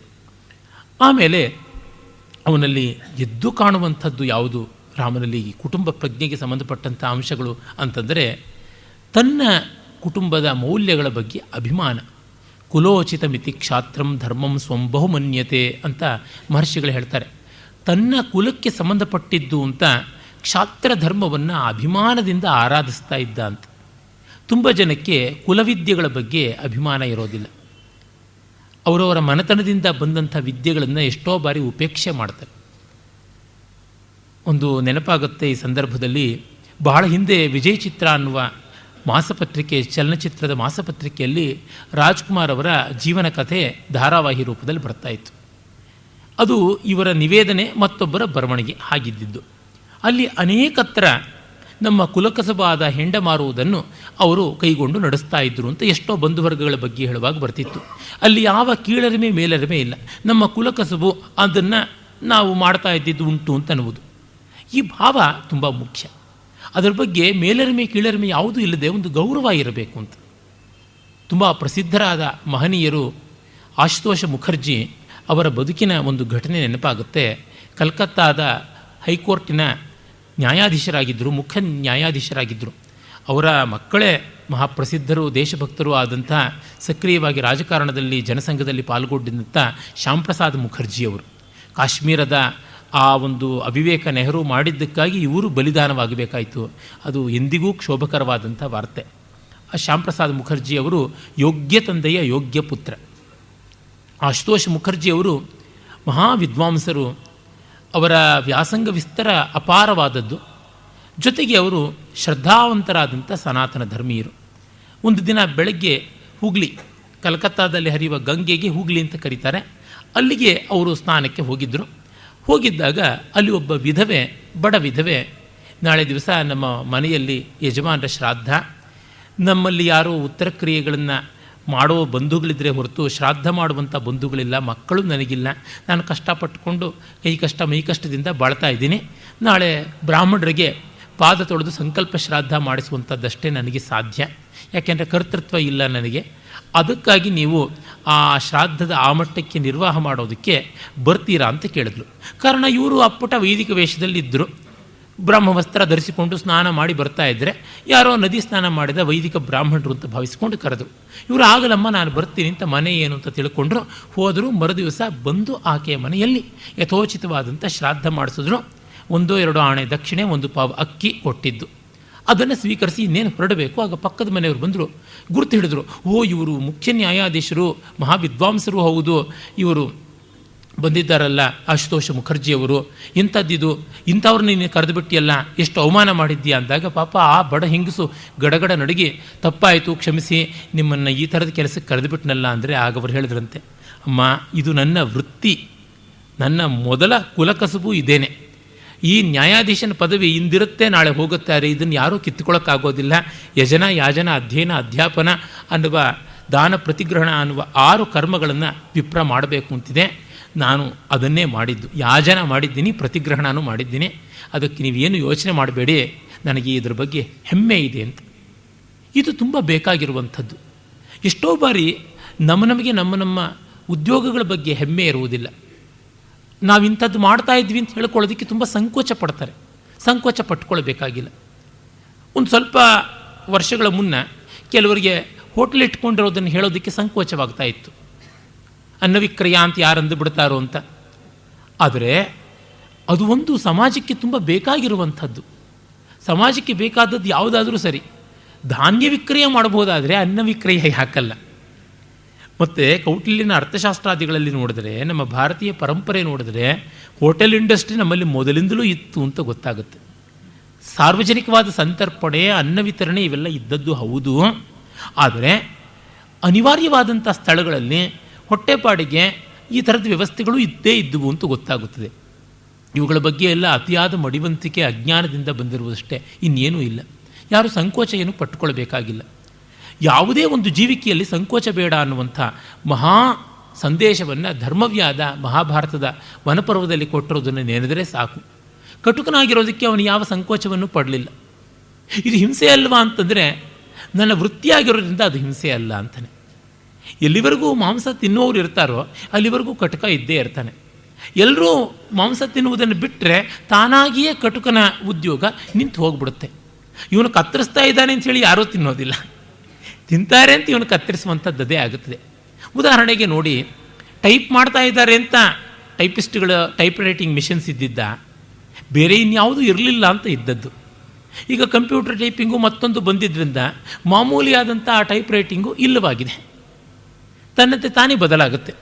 ಅಷ್ಟೇಕೆ, ಈಗ ಕೆಲವು ವರ್ಷಗಳ ಹಿಂದಿನವರೆಗೂ ಸಿನಿಮಾ ಪೋಸ್ಟ್ಗಳನ್ನು ಪೇಂಟ್ ಮಾಡ್ತಾಯಿದ್ರು ಈಗ ಫ್ಲೆಕ್ಸ್ಗಳೆಲ್ಲ ಮಾಡಿಬಿಟ್ಟು ಪ್ರೊಜೆಕ್ಟ್ ಮಾಡಿ ಫೋಟೋನೇ ತೆಗೆದು ಆ ಮಟ್ಟಕ್ಕೆ ಮಾಡುವ ಟೆಕ್ನಾಲಜಿ ಬಂದಿರೋದ್ರಿಂದ ಅದು ಬೇಕಾಗಿಲ್ಲ. ಹೀಗಾಗಿ ಆ ಕೆಲಸ ಈಗ ಯಾರೂ ಮಾಡ್ತಾ ಇಲ್ಲ. ಅವರು ಬೇರೊಂದು ರೀತಿಯ ಉದ್ಯೋಗವನ್ನು ಕೈಗೊಂಡಿದ್ದಾರೆ. ಅಂದರೆ ಈ ಉದ್ಯೋಗವನ್ನೇ ಅವರು ಸ್ವೀಕರಿಸಿಕೊಂಡಿದ್ದಾರೆ. ಈ ತಂತ್ರಜ್ಞತೆಯನ್ನು ಅವರು ಮೈಗೂಡಿಸಿಕೊಂಡಿದ್ದಾರೆ. ಹೀಗಾಗಿ ಅವರು ಪೇಂಟ್ ಮಾಡಿಕೊಡ್ತಾರೆ ಅಂತ ಯಾರೂ ಆರ್ಡರ್ ಕೊಟ್ಟಿದ್ದಲ್ಲ. ಈ ಥರದ ಪೇಂಟಿಂಗ್ಗಳಿಗೆ ಡಿಮ್ಯಾಂಡ್ ಇದೆ ಅಂತ ಅವರು ಶುರು ಮಾಡಿಕೊಂಡಿದ್ದು. ಹೀಗೆ ಧರ್ಮವ್ಯಾದ ಬಹಳ ಯುಕ್ತಿಯುಕ್ತವಾಗಿ ತನ್ನ ಮಾತನ್ನು ಹೇಳ್ತಾನೆ, ಅದರಿಂದ ತಮ್ಮ ಕುಟುಂಬದಲ್ಲಿ ಮೊದಲಿಂದ ಬೆಳೆದು ಬಂದಂಥ ವೃತ್ತಿ ಅನ್ಯಾಯವಾಗದೇ ಇದ್ದರೆ ಸ್ಥೇಯ ಅಪಹರಣವಾಗದೇ ಇದ್ದರೆ ಎಲ್ಲ ದೃಷ್ಟಿಯಿಂದಲೂ ಅಂಗೀಕಾರ್ಯ ಅಂತ. ರಾಮನ ಕ್ಷಾತ್ರ ಆ ಬಗೆಯಾದದ್ದು, ಅದು ಹಿಂಸಾಕಾರಿಯಾದದ್ದು ಅಂತ ಅವನು ಎಂದಿಗೂ ಕೂಡ ಬೇಸರ ಪಟ್ಕೊಳ್ಳಿಲ್ಲ. ಒಮ್ಮೆ ಸೀತೆಯೇ ವನಪರ್ವದ ಅರಣ್ಯಕಾಂಡದ ಆರಂಭದಲ್ಲಿ ಹೇಳ್ತಾಳೆ, ನಮಗೆ ರಾಕ್ಷಸರು ಏನೂ ತೊಂದರೆ ಮಾಡಿಲ್ಲ. ಋಷಿಗಳಿಗೆ ಏನೋ ತೊಂದರೆ ಆಯಿತು ಅಂತ ಅವರು ಕೇಳ್ತಾ ಇದ್ದಾರೆ. ನಾವು ನಮಗೆ ತೊಂದರೆ ಮಾಡದೇ ಇರುವಂಥ ವ್ಯಕ್ತಿಗಳ ಮೇಲೆ ಕೈ ಎತ್ತೋದು ಏನು ಚೆನ್ನ? ಅಂತ. ಆಗ ರಾಮ ಹೇಳ್ತಾನೆ, ನಿಜ, ನಾವು ರಾಕ್ಷಸರಿಂದ ನೇರವಾಗಿ ಅಪಕೃತರಾಗಿಲ್ಲ. ಮತ್ತು ನಮಗಿದು ವಾನಪ್ರಸ್ಥಾಶ್ರಮ. ಅದರಿಂದ ನಾವು ವ್ರತಿಗಳಾಗಿ, ಸಂಯಮಿಗಳಾಗಿ ಇರಬೇಕು ಅಂತ ನೀನು ಹೇಳುವುದೆಲ್ಲ ಚೆನ್ನ. ಆದರೆ ಒಂದನ್ನು ಗಮನಿಸಬೇಕು. ವಾನಪ್ರಾಸ್ಥಾಶ್ರಮಕ್ಕಿಂತ ಮೊದಲು ನಾನು ಕ್ಷತ್ರಿಯ ಅನ್ನುವ ಕುಲದಲ್ಲಿ ಹುಟ್ಟಿದ್ದೀನಿ. ಕ್ಷತ್ರಿಯನ ಲಕ್ಷಣವೇ ಕ್ಷತಾತ್ ಕಿಲ ತ್ರಾಯತೆ ಇತಿ ಕ್ಷತ್ರಿಯ. ಗಾಸಿಯಿಂದ ಏಟುಪೋಟುಗಳಿಂದ ಸಮಾಜವನ್ನು ಕಾಪಾಡುವಂಥವನು, ಸಮಾಜಕ್ಕೆ ಕವಚೀಭೂತನಾದವನು, ಆರ್ಮರ್ ಥರ ಇರುವವನು ಕ್ಷತ್ರಿಯ. ಅದರಿಂದಲೇ ಅವನ ಉಪನಾಮವನ್ನು ವರ್ಮ ಅಂತ ಕರೆದು. ವರ್ಮ ಅಂದರೆ ಸಂಸ್ಕೃತದಲ್ಲಿ ಕವಚ. ವರ್ಮ ಅಂತಂದರೆ ಪುಲ್ಲಿಂಗದಲ್ಲಿ ಕವಚ ಅಂತ ಅರ್ಥ. ಇಡೀ ಸಮಾಜಕ್ಕೆ ಕವಚಭೂತನಾದವನು ಕ್ಷತ್ರಿಯನನ್ನು ಆ ಉಪನಾಮ ಸರ್ನೇಮಿಂದ ಕರಿತೀವಿ. ವರ್ಮ ಅಂತ ಕರಿತೀವಿ. ವಸ್ತುತಃ ರಾಮ ಪ್ರವರ ಹೇಳ್ಕೊಂಡು ನಮಸ್ಕಾರ ಮಾಡಬೇಕಾದ್ರೆ ಅದೇ ರೀತಿ ಹೇಳ್ಕೊಳ್ಬೇಕು. ಅಂಬೋ ಅಭಿವಾದಯಿ ಅಂತಂದರೆ ವೃಕ್ಷಾಖಾಧ್ಯಾಯಿ ಆಶ್ವಲಾಯನ ಸೂತ್ರ ಅಂತ ಶುರು ಮಾಡಿಕೊಂಡು ವಾಸಿಷ್ಠ ಗೋತ್ರ. ಮತ್ತು ಶ್ರೀರಾಮ ವರ್ಮ ಅಂಬೋ ಅಭಿವಾದಯಿ ಅಂತಲೇ ಹೇಳಬೇಕು. ಈ ವರ್ಮತ್ವ ಇರುವುದರಿಂದ ನಾವು ಮಾಡಲೇಬೇಕು. ರಕ್ಷಣೆ ನಮ್ಮ ಅನಿವಾರ್ಯವಾದಂಥ ಕರ್ತವ್ಯ ಅಂತಾನೆ. ಈ ದೃಷ್ಟಿ ರಾಮನಿಗೆ ಮೊದಲಿಂದಲೂ ಇತ್ತು ಅಂತ ಗೊತ್ತಾಗುತ್ತೆ. ಮತ್ತು ಅವನು ಕ್ಷತ್ರಿಯನಾದವನು ಪ್ರತಿಗ್ರಹ ಮಾಡುವಂತೆ ಇಲ್ಲ ಅನ್ನುವುದನ್ನು ತಿಳ್ಕೊಂಡಿದ್ದ. ತಾನು ಬೇರೆಯವರಿಗೆ ಕೊಡಬೇಕೇ ಹೊರತು ಬೇರೆಯವರಿಂದ ಸ್ವೀಕರಿಸುವಂತೆ ಇಲ್ಲ. ಅದರಿಂದಲೇ, ಗುಹ, ನೀವು ನನ್ನ ಆತಿಥ್ಯವನ್ನು ಸ್ವೀಕರಿಸಿ ಅಂತಂದರೆ, ಇಲ್ಲಪ್ಪ, ಸಾಧ್ಯ ಇಲ್ಲ. ನಾವು ಕೊಡಬೇಕಾದವರು ತೆಗೆದುಕೊಳ್ಳುವಂಥವರಲ್ಲ. ನಮ್ಮ ಕುದುರೆಗಳಿಗೆ ಮಾತ್ರ ನೀನು ಹುಲ್ಲು ಹುರುಳಿ ಕೊಡು ಸಾಕು. ಇನ್ನೇನು ಬೇಕಾಗಿಲ್ಲ ಅಂತ ನೀರು ಕುಡಿದು ಮಲ್ಕೊಳ್ತಾನೆ ಅಂತ ಬರುತ್ತೆ ಅಯೋಧ್ಯಾ ಕಾಂಡದಲ್ಲಿ. ಈ ಮಟ್ಟಕ್ಕೆ ಕ್ಷಾತ್ರ ಪ್ರಜ್ಞೆಯನ್ನು ಮೈಗೂಡಿಸಿಕೊಂಡು ಕುಲ ಪ್ರಜ್ಞೆಯನ್ನು ಗಮನಿಸಿಕೊಂಡಂಥವನು ರಾಮ ಅಂತ ತಿಳಿಯುತ್ತದೆ. ಆಮೇಲೆ ಒಂದು ವ್ರತ ಅಂತ ಕೈಗೊಂಡ್ರೆ ಆ ವ್ರತಕ್ಕೆ ಪೂರ್ಣ ಪ್ರಮಾಣದ ನ್ಯಾಯವನ್ನು ಮಾಡಬೇಕು ಅಂತ. ವಾನಪ್ರಸ್ಥ ಅಂದರೆ ವಾನಪ್ರಸ್ಥ, ಕಾಡಿನಲ್ಲಿರೋದು ಅಂದರೆ ಕಾಡಿನಲ್ಲಿರೋದು. ಆಮೇಲೆ ಯಾವುದೋ ಅಡ್ಡದಾರಿನಲ್ಲಿ ಇನ್ನೊಂದು ಊರಿಗೆ ಹೋಗಿ ಇರ್ಬೋದಾಗಿತ್ತಲ್ಲ ಕಾಡಿಗೆ ಹೋಗಿ ಅಲ್ಲಿಂದ ಹಾಗೆ ಜನಕನ ಊರಿನಲ್ಲಿ ವಿದೇಹ ರಾಜ್ಯದಲ್ಲಿ ಹದಿನಾಲ್ಕು ವರ್ಷ ಹಾಯಾಗಿರ್ಬೋದು. ಮಾವನಿಗೂ ಸಂತೋಷ. ಸೀತೆಗೆ ಮತ್ತೂ ಸಂತೋಷ ಆಗ್ತಾ ಇತ್ತು. ಆ ಚೌಕಾಸಿ ವ್ಯವಹಾರಕ್ಕೆ ಆಸ್ಪದವೇ ಇಲ್ಲ. ಸುಗ್ರೀವ ಹೇಳ್ತಾನೆ ಕಿಷ್ಕಿಂದಿಯ ಒಳಗೆ ಬಂದಿರು ಅಂತ. ನಾನು ಇರುವುದಿಲ್ಲ. ನಾನು ಏನಿದ್ರೂ ಊರಾಚೆ ಪ್ರಸ್ರವಣ ಗುಹೆ ಅಂತ ಒಂದಿದೆ. ಆ ಮಾಲ್ಯವತ್ ಪರ್ವತದಲ್ಲಿ ಅಲ್ಲಿಯೇ ಇರ್ತೀನಿ ಅಂತಿರ್ತಾನೆ. ಸುಗ್ರೀವನ ಪಟ್ಟಾಭಿಷೇಕಕ್ಕೆ ರಾಮ ಹೋಗಲಿಲ್ಲ. ಲಕ್ಷ್ಮಣ ಹೋಗಿದ್ದು. ವಿಭೀಷಣನ ಪಟ್ಟಾಭಿಷೇಕಕ್ಕೂ ಅಷ್ಟೇ ಲಂಕಾ ಪ್ರವೇಶವನ್ನು ರಾಮ ಮಾಡಲಿಲ್ಲ, ಲಕ್ಷ್ಮಣ ಮಾಡಿದ್ದು. ಲಕ್ಷ್ಮಣನಿಗೆ ವಾನಪ್ರಸ್ಥ ವ್ರತವಾಗಿ ಬಂದದ್ದಲ್ಲ, ಆಯ್ಕೆಯಾಗಿ ಬಂದದ್ದು. It was not imposed on him he opted for it ಅವನೇ ಯಾವ ಥರ ಬೇಕಾದರೆ ಆ ಥರ ಬದಲಾಯಿಸಿಕೊಳ್ಳಬಹುದು. ಹೀಗೆ ಆ ಕುಲ ಕ್ರಮಾಗತವಾದ ಮೌಲ್ಯಗಳನ್ನು ನಿಷ್ಠೆಯಿಂದ ಪಾಲಿಸಿದಂಥವನು ರಾಮ ಅನ್ನುವುದು ನಮಗೆ ಗೋಚರವಾಗುತ್ತೆ. ಮತ್ತು ಕೌಟುಂಬಿಕ ಸಾಮರಸ್ಯಕ್ಕೆ ಮುಖ್ಯವಾಗಿ ಬೇಕಾದದ್ದು ಗಂಡ ಹೆಂಡಿರ ಪ್ರೀತಿ. ಅದಕ್ಕೆ ಆದರ್ಶಭೂತನಾಗಿ ಕಾಣಿಸ್ತಾನೆ. ಶಿವನಲ್ಲಿಯೂ ನಾವು ಕಾಣ್ತೀವಿ ಆ ಒಂದು ಸಾಮರಸ್ಯವನ್ನು. ಅರ್ಧನಾರೀಶ್ವರನೇ ಆದ ಅಂತ ಶಿವನಿಗಾಗಿ ಪಾರ್ವತಿ, ಪಾರ್ವತಿಗಾಗಿ ಶಿವ ತಪಸ್ಸು ಮಾಡುವ ಮಟ್ಟಕ್ಕೆ ಬಂದದ್ದು ಅಂತ. ಅಲ್ಲಿ ಅಭೇದದ ಮಟ್ಟಕ್ಕೆ ಮುಟ್ಟುವಂಥದ್ದಾಗ್ಬಿಟ್ಟಿದೆ. ಏಕದೇಹನ್ಯಾಯ ಉಪಚಾರಕ್ಕಾಗದೆ ಅದು ವಾಸ್ತವ ಅಂತ ಅಂದುಕೊಂಡಿದೆ ರಾಮಾಯಣದಲ್ಲಿ ಹಾಗಲ್ಲ.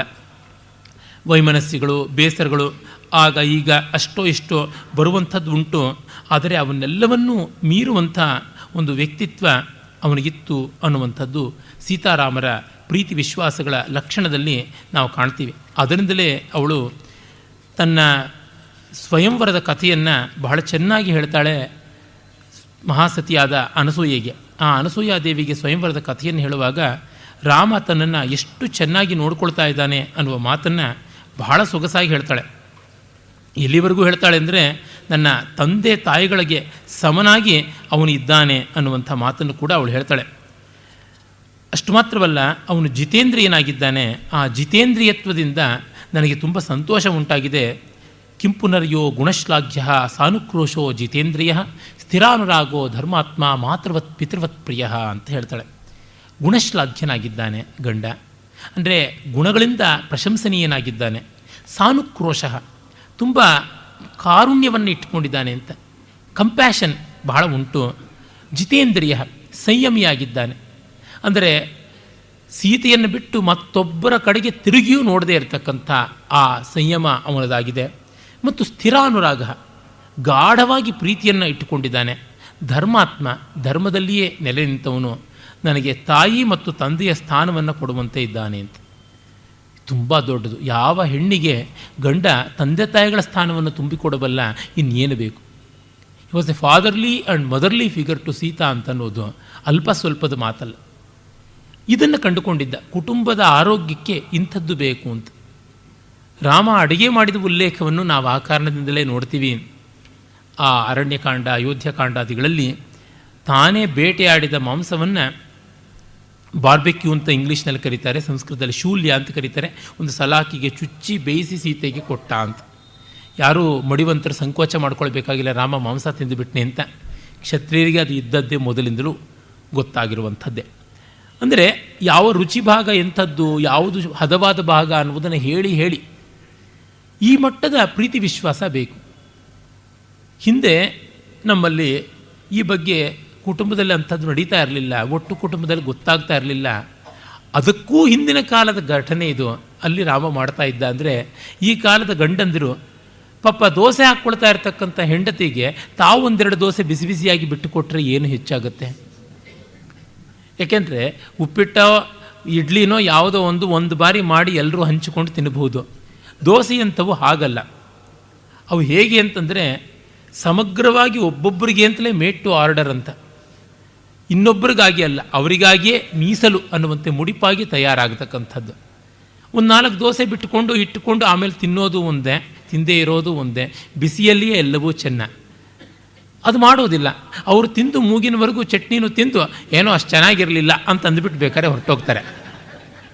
ಆದರೆ ಆ ಗೃಹಿಣಿ ಒಲೆ ಮುಂದೆ ಮನೆಯಲ್ಲಿ ಒಂದು ಎಂಟು ಜನ ಇದ್ದಾರೆ ಅಂತಂದರೆ ಎಂಟು ನಾಲ್ಕಲಿ ಎಷ್ಟಿರ್ಬೋದು ನೋಡಿ.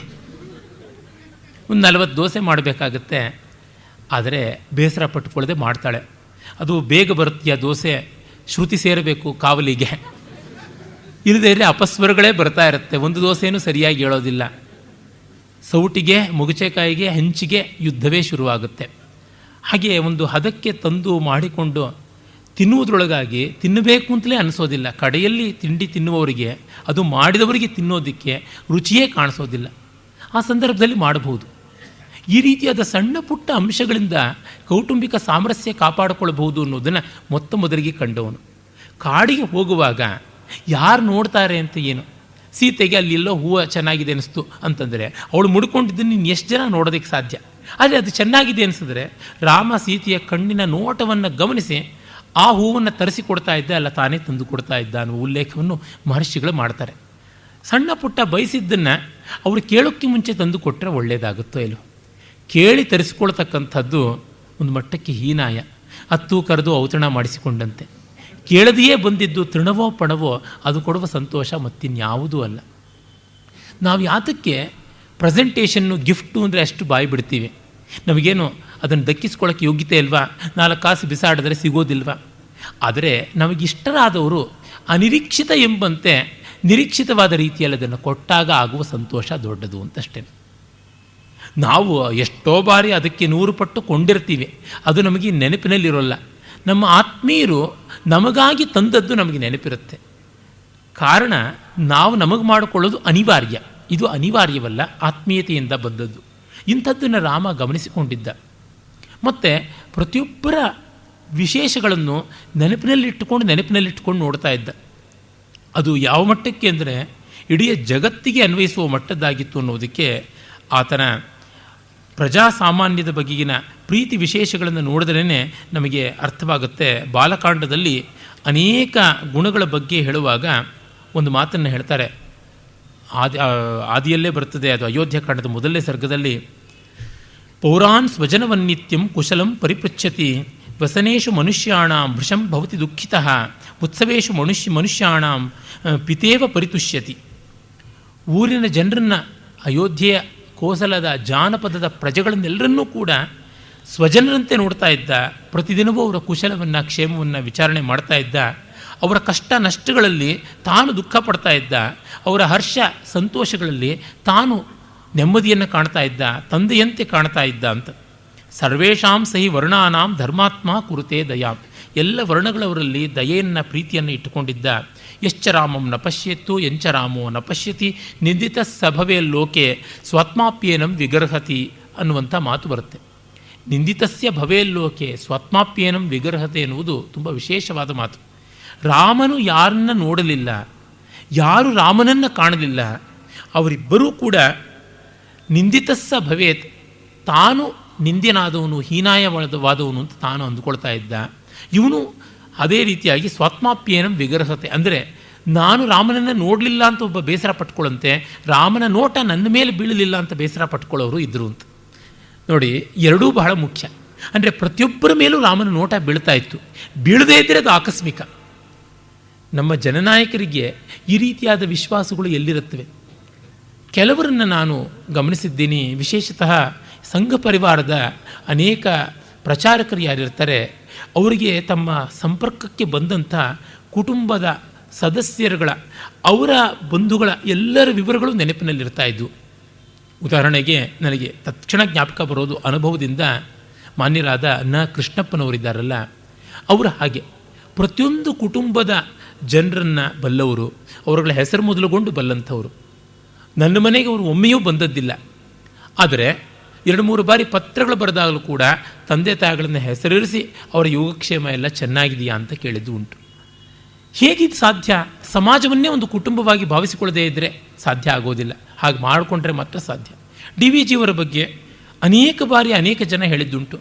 ಪ್ರತಿಯೊಂದು ಅಂಶಗಳನ್ನು ಅವರು ಮರೀದೆ ಜ್ಞಾಪಕ ಇಟ್ಕೊಳ್ತಾ ಇದ್ರು ಅಂತ. ನಮ್ಮ ಪ್ರಸಿದ್ಧರಾದ ಲೇಖಕರು, ನನ್ನ ವಿದ್ಯಾಗುರುಗಳು ಕೂಡ ಎಲ್ಲ ಶೇಷಗಿರಿ ರಾಯರು ಹೇಳ್ತಾರೆ, ಅವರ ತಂದೆ ಸ್ವಾಮಿರಾಯರ ಬಗ್ಗೆ ಬೇಕಾದಷ್ಟು ವಿವರಗಳನ್ನು ಕೇಳೋರಂತೆ. ಅವರ ಪರಿಚಯ ಚೆನ್ನಾಗಿತ್ತು. ಅದು ಒಂದಕ್ಕೆ ಅಲ್ಲ, ಶಿವರಾಮ ಕಾರಂತರು ತುಂಬ ಹತ್ತಿರದ ಸ್ನೇಹಿತರಾಗಿದ್ದರು ಡಿ ವಿ ಜಿಯವರಿಗೆ ಆದರೆ ಶಿವರಾಮ ಕಾರಂತರಿಗೆ ಎಷ್ಟು ಪತ್ರ ಬರೆದಿದ್ದಾರೋ, ಅದಕ್ಕಿಂತ ಹೆಚ್ಚಿನ ಮಟ್ಟದ ಪತ್ರಗಳನ್ನು ಅವರ ಪತ್ನಿ ಲೀಲಾ ಕಾರಂತರಿಗೆ ಬರೆದಿದ್ದರು ಲೀಲಾ ಕಾರಂತರು ಶ್ರದ್ಧಾವತಿಯಾದ ಆಸ್ತಿಕರು. ಕಾರಂತರು ಅನಾಸ್ತಿಕರು. ಅವರೇ ಹೇಳಿಕೊಂಡಂತೆ, ಅವರು ನಾಸ್ತಿಕನೂ ಅಲ್ಲ, ಆಸ್ತಿಕನೂ ಅಲ್ಲ, ಅನಾಸ್ತಿಕ ಅಂತ ಹೇಳ್ಕೊಳ್ಳೋರು. ಆ ರೀತಿಯಾದವರು. ಹೀಗಾಗಿ ಲೀಲಾ ಕಾರಂತರಿಗೆ ಶಿವರಾಮ್ ಕಾರಂತರ ಜೊತೆಗೆ ದೈವ ವಿಷಯದಲ್ಲಿ ಸಾಕಷ್ಟು ಇರುಸುಮುರುಸು ಆಗ್ತಾ ಇತ್ತು ಅನಿಸುತ್ತೆ. ಅದಕ್ಕೆಲ್ಲ ಸಾಂತ್ವ ಹೇಳೋರು ಡಿ ವಿ ಜಿಯವರು. ಅವರ ಮಕ್ಕಳ ಜೊತೆಗೆ ಕೂಡ ಉಲ್ಲಾಸ ಕಾರಂತರಾಗಲಿ ಕ್ಷಮಾ ಕಾರಂತರಾಗಲಿ ಇಂಥವ್ರ ಜೊತೆಗೆ ಕೂಡ ಅದೇ ರೀತಿಯಾದ ವಿಶ್ವಾಸ ಇತ್ತಂತೆ. ಇದು ಒಬ್ಬರಿಬ್ಬರ ವಿಷಯದಲ್ಲಿ ಮಾತ್ರವಲ್ಲ, ಇನ್ನು ಎಲ್ಲರ ವಿಷಯದಲ್ಲೂ. ಅವರ ಶಿಷ್ಯರಾದ ಟಿ ಎನ್ ಪದ್ಮನಾಭನವರು ನನಗೆ ಅನೇಕ ಬಾರಿ ಹೇಳಿದ್ದಾರೆ. ಡಿ ವಿ ಜಿಯವರು ಬೆಂಗಳೂರಿನಲ್ಲಿದ್ದಾಗಲೇ ಅವರಿಗೆ ಪತ್ರ ಬರೆಯೋರು. ಅವರ ಮಕ್ಕಳದೆಲ್ಲ ಯೋಗಕ್ಷೇಮವನ್ನು, ಹಿತವನ್ನು ಕೇಳ್ತಾ ಇದ್ದರು ಬಂದಾಗ ಮಾತಾಡಿಸಿ ಗಮನಿಸ್ಕೊಳ್ತಾ ಇದ್ದರು ಪ್ರತಿಯೊಬ್ಬರನ್ನು ಆ ಭಾವದಿಂದ ಕಾಣುವುದು ಬಹಳ ಕಷ್ಟ. ಹೇಗೆ ಸಾಧ್ಯವಾಗುತ್ತದೆ? ಇಡೀ ಸಮಾಜವನ್ನೇ ಕುಟುಂಬ ಅಂತ ಆತ್ಮೀಕರಣ ಮಾಡಿಕೊಂಡಾಗ ಸಾಧ್ಯ? ರಾಮ ಅಂಥದ್ದನ್ನು ಮಾಡಿಕೊಂಡಿದ್ದ ಅಂತ ಗೊತ್ತಾಗುತ್ತೆ. ಮತ್ತು ತಾನು ಕಾಡಿಗೆ ಹೋಗುವಾಗ ತನ್ನ ಬಳಿ ಇರುವ ಎಲ್ಲ ಸಂಪತ್ತನ್ನು ದಾನ ಮಾಡ್ತಾ ಇಂತಿಂಥವ್ರಿಗೆ ಇಂತಿಂಥದ್ದು ಬೇಕು ಅಂತ. ಸಾಮಾನ್ಯವಾಗಿ ನಾವು ಯಾವುದಾದ್ರೂ ಒಂದು ಊರಿಗೆ ಹೋಗಿ, ಅಲ್ಲಿಂದ ಬರುವಾಗ, ಯಾವ ದೇಶಕ್ಕೋ, ಯಾವ ಬೇರೆ ಊರಿಗೂ ಹೋಗಿ ಬರುವಾಗ ನಮ್ಮ ಆತ್ಮೀಯರಿಗೆ ಉಡುಗೊರೆ ಅಂತ ಗಿಫ್ಟ್ಸ್ ಅಂತ ತರ್ತೀವಿ. ಹಾಗೆ ತರುವಾಗ ಇಂತಿಂಥವ್ರಿಗೆ ಇಂತಿಂಥದ್ದು ಇಷ್ಟ ಅಂತ ಜ್ಞಾಪಕ ಇಟ್ಕೊಳ್ತೀವಿ. ಎಷ್ಟು? ಎಂಟು, ಹತ್ತು, ಹದಿನೈದು, ಅದಕ್ಕಿಂತ ಜಾಸ್ತಿ ನಮಗೆ ಜ್ಞಾಪಕ ಇರೋದೂ ಇಲ್ಲ, ಸಾಧ್ಯವೂ ಇಲ್ಲ.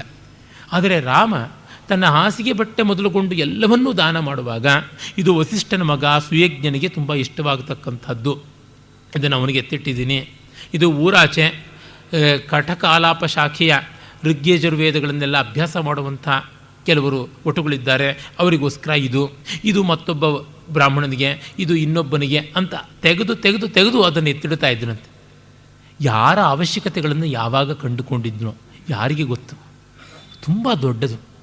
ಅಲ್ಪ ಸ್ವಲ್ಪರಿಗೆ ಆಗುವಂಥದ್ದಲ್ಲ, ದೊಡ್ಡವರಿಗೂ ಕಷ್ಟವಾಗುವಂಥದ್ದು. ಹೀಗೆ ಕೌಟುಂಬಿಕ ಪ್ರಜ್ಞೆಯನ್ನು ಭಾವನೆ ಮಾತ್ರದಲ್ಲ, ಕ್ರಿಯೆಯಲ್ಲೂ ಕೂಡ ಕಾಣ್ತಾ ಇದ್ದ. ಮತ್ತು ಕುಟುಂಬದ ಸಮಷ್ಟಿ ಸಾಮರಸ್ಯ ಉಳಿಯುವುದು ಅವರಲ್ಲಿ ಕೀಳರಿಮೆ ಬರೆಸದೇ ಇದ್ದಾಗ ಅದು ತುಂಬ ಕಷ್ಟ. ಇವೊಬ್ಬರು ತುಂಬ ದೊಡ್ಡವರಾಗ್ಬಿಟ್ರೆ ಮಿಕ್ಕ ಸದಸ್ಯರಿಗೆ ತನ್ನಂತೆ ತಾನೇ ಕೀಳರಿಮೆ ಬಂದುಬಿಡುತ್ತೆ. ಅಯ್ಯೋ ನಾವು ನಿಮ್ಮಷ್ಟು ಬುದ್ಧಿವಂತರಲ್ಲ, ಅಯ್ಯೋ ನಾವು ನಿಮ್ಮಷ್ಟು ಶ್ರೀಮಂತರಲ್ಲ, ಅಯ್ಯೋ ನಾವು ನಿಮ್ಮಷ್ಟು ಜಾಣರಲ್ಲ. ಹೀಗೆ ಅನ್ನೋದಕ್ಕೆ ಶುರು ಮಾಡ್ತಾರೆ. ತನ್ನ ದಕ್ಷತೆಯನ್ನು ಕೂಡ ಮರೆಸುವಂತೆ ನಡ್ಕೊಳ್ಳೋದಿದೆಯಲ್ಲ, ಅದು ತುಂಬ ತುಂಬ ದೊಡ್ಡದು. ಕಾಳಿದಾಸ ರಾಮನ ಬಗ್ಗೆ ರಘುವಂಶದಲ್ಲಿ ಕೊನೆಯಲ್ಲಿ ಅಂದರೆ ಪುಷ್ಪಕ ವಿಮಾನದಲ್ಲಿ ಲಂಕೆಯಿಂದ ಅಯೋಧ್ಯೆಗೆ ಬಂದ ಸಂದರ್ಭದಲ್ಲಿ ಜಹಾರ ಲಜ್ಜಾಂ ಭರತಸ್ಯ ಮಾತು ಅನ್ನುವ ಮಾತನ್ನು ಹೇಳ್ತಾನೆ. ತಾಯಿ, ನಿನ್ನಿಂದಾಗಿ ನಮ್ಮ ತಂದೆ ಸತ್ಯವ್ರತನಾಗಿ ಬಾಳುವುದಕ್ಕಾಯಿತು. ಇಲ್ಲದೇ ಇದ್ರೆ ನಿಮ್ಮ ತಂದೆಗೆ ಕೊಟ್ಟ ಮಾತು ಏನಿತ್ತು? ಕೇಕೈ ಮಹಾರಾಜನಿಗೆ ಕೊಟ್ಟ ಮಾತು ಕನ್ಯಾಶುಲ್ಕವಾಗಿ ರಾಜ್ಯವನ್ನು ಕೊಡ್ತೀನಿ ಅಂತ ಹೇಳೋದನ್ನು ಮರೆತು ಆಗ ನನಗೆ ದತ್ತಾಪಹಾರ ದೋಷ ಇರುವ ತಂದೆಯನ್ನು ಕಾಣುವ ಸ್ಥಿತಿ ಬರ್ತಾ ಇತ್ತು. ಕೊಟ್ಟಿದ್ದನ್ನು ಕಿತ್ತುಕೊಂಡ್ರೆ ದತ್ತಾಪಹಾರ ದೋಷ ಅಂತಾನೆ ಅಂಥ ಸ್ವತ್ತನ್ನು ಯಾರೂ ಮುಟ್ಟಬಾರದು. ಮುಟ್ಟಿದ್ರೆ ಅವರಿಗೆ ಅಶ್ರೇಯಸ್ಸು ಅಂಥದ್ದು ನನಗೆ ತಪ್ಪಿತು. ನೀನು ವರವನ್ನು ಜ್ಞಾಪಿಸಿದ್ರಿಂದ ಇದೆಲ್ಲ ಅಮಂಗಳಗಳು ತೊಳಗಿದವು ಅದಕ್ಕಾಗಿ ನೀನು ಸಂಕೋಚ ಪಡಬೇಡ ಅಂತ ಆ ತಾಯಿಯ ನಾಚಿಗೆಯನ್ನು ನಿವಾರಿಸಿದ ಅಂತ ಬರುತ್ತೆ. ಹೀಗೆ ತಾನು ದೊಡ್ಡವನಲ್ಲ ಅನ್ನೋದನ್ನು ತೋರ್ಪಡಿಸೋದ್ರಿಂದ ಮತ್ತಷ್ಟು ದೊಡ್ಡವನಾದ. ಗತ್ಯಂತರವಿಲ್ಲದೆ ರಾಮ ದೊಡ್ಡವನಾದ. ಇದು ಮಹನೀಯತೆಯ ಪರಾಕಾಷ್ಠೆ ಅಂತ ಹೇಳ್ಬೋದು ಅದನ್ನೇ ಮಂತ್ರೆಯ ಬಗೆಗೂ ಮಾಡ್ದ.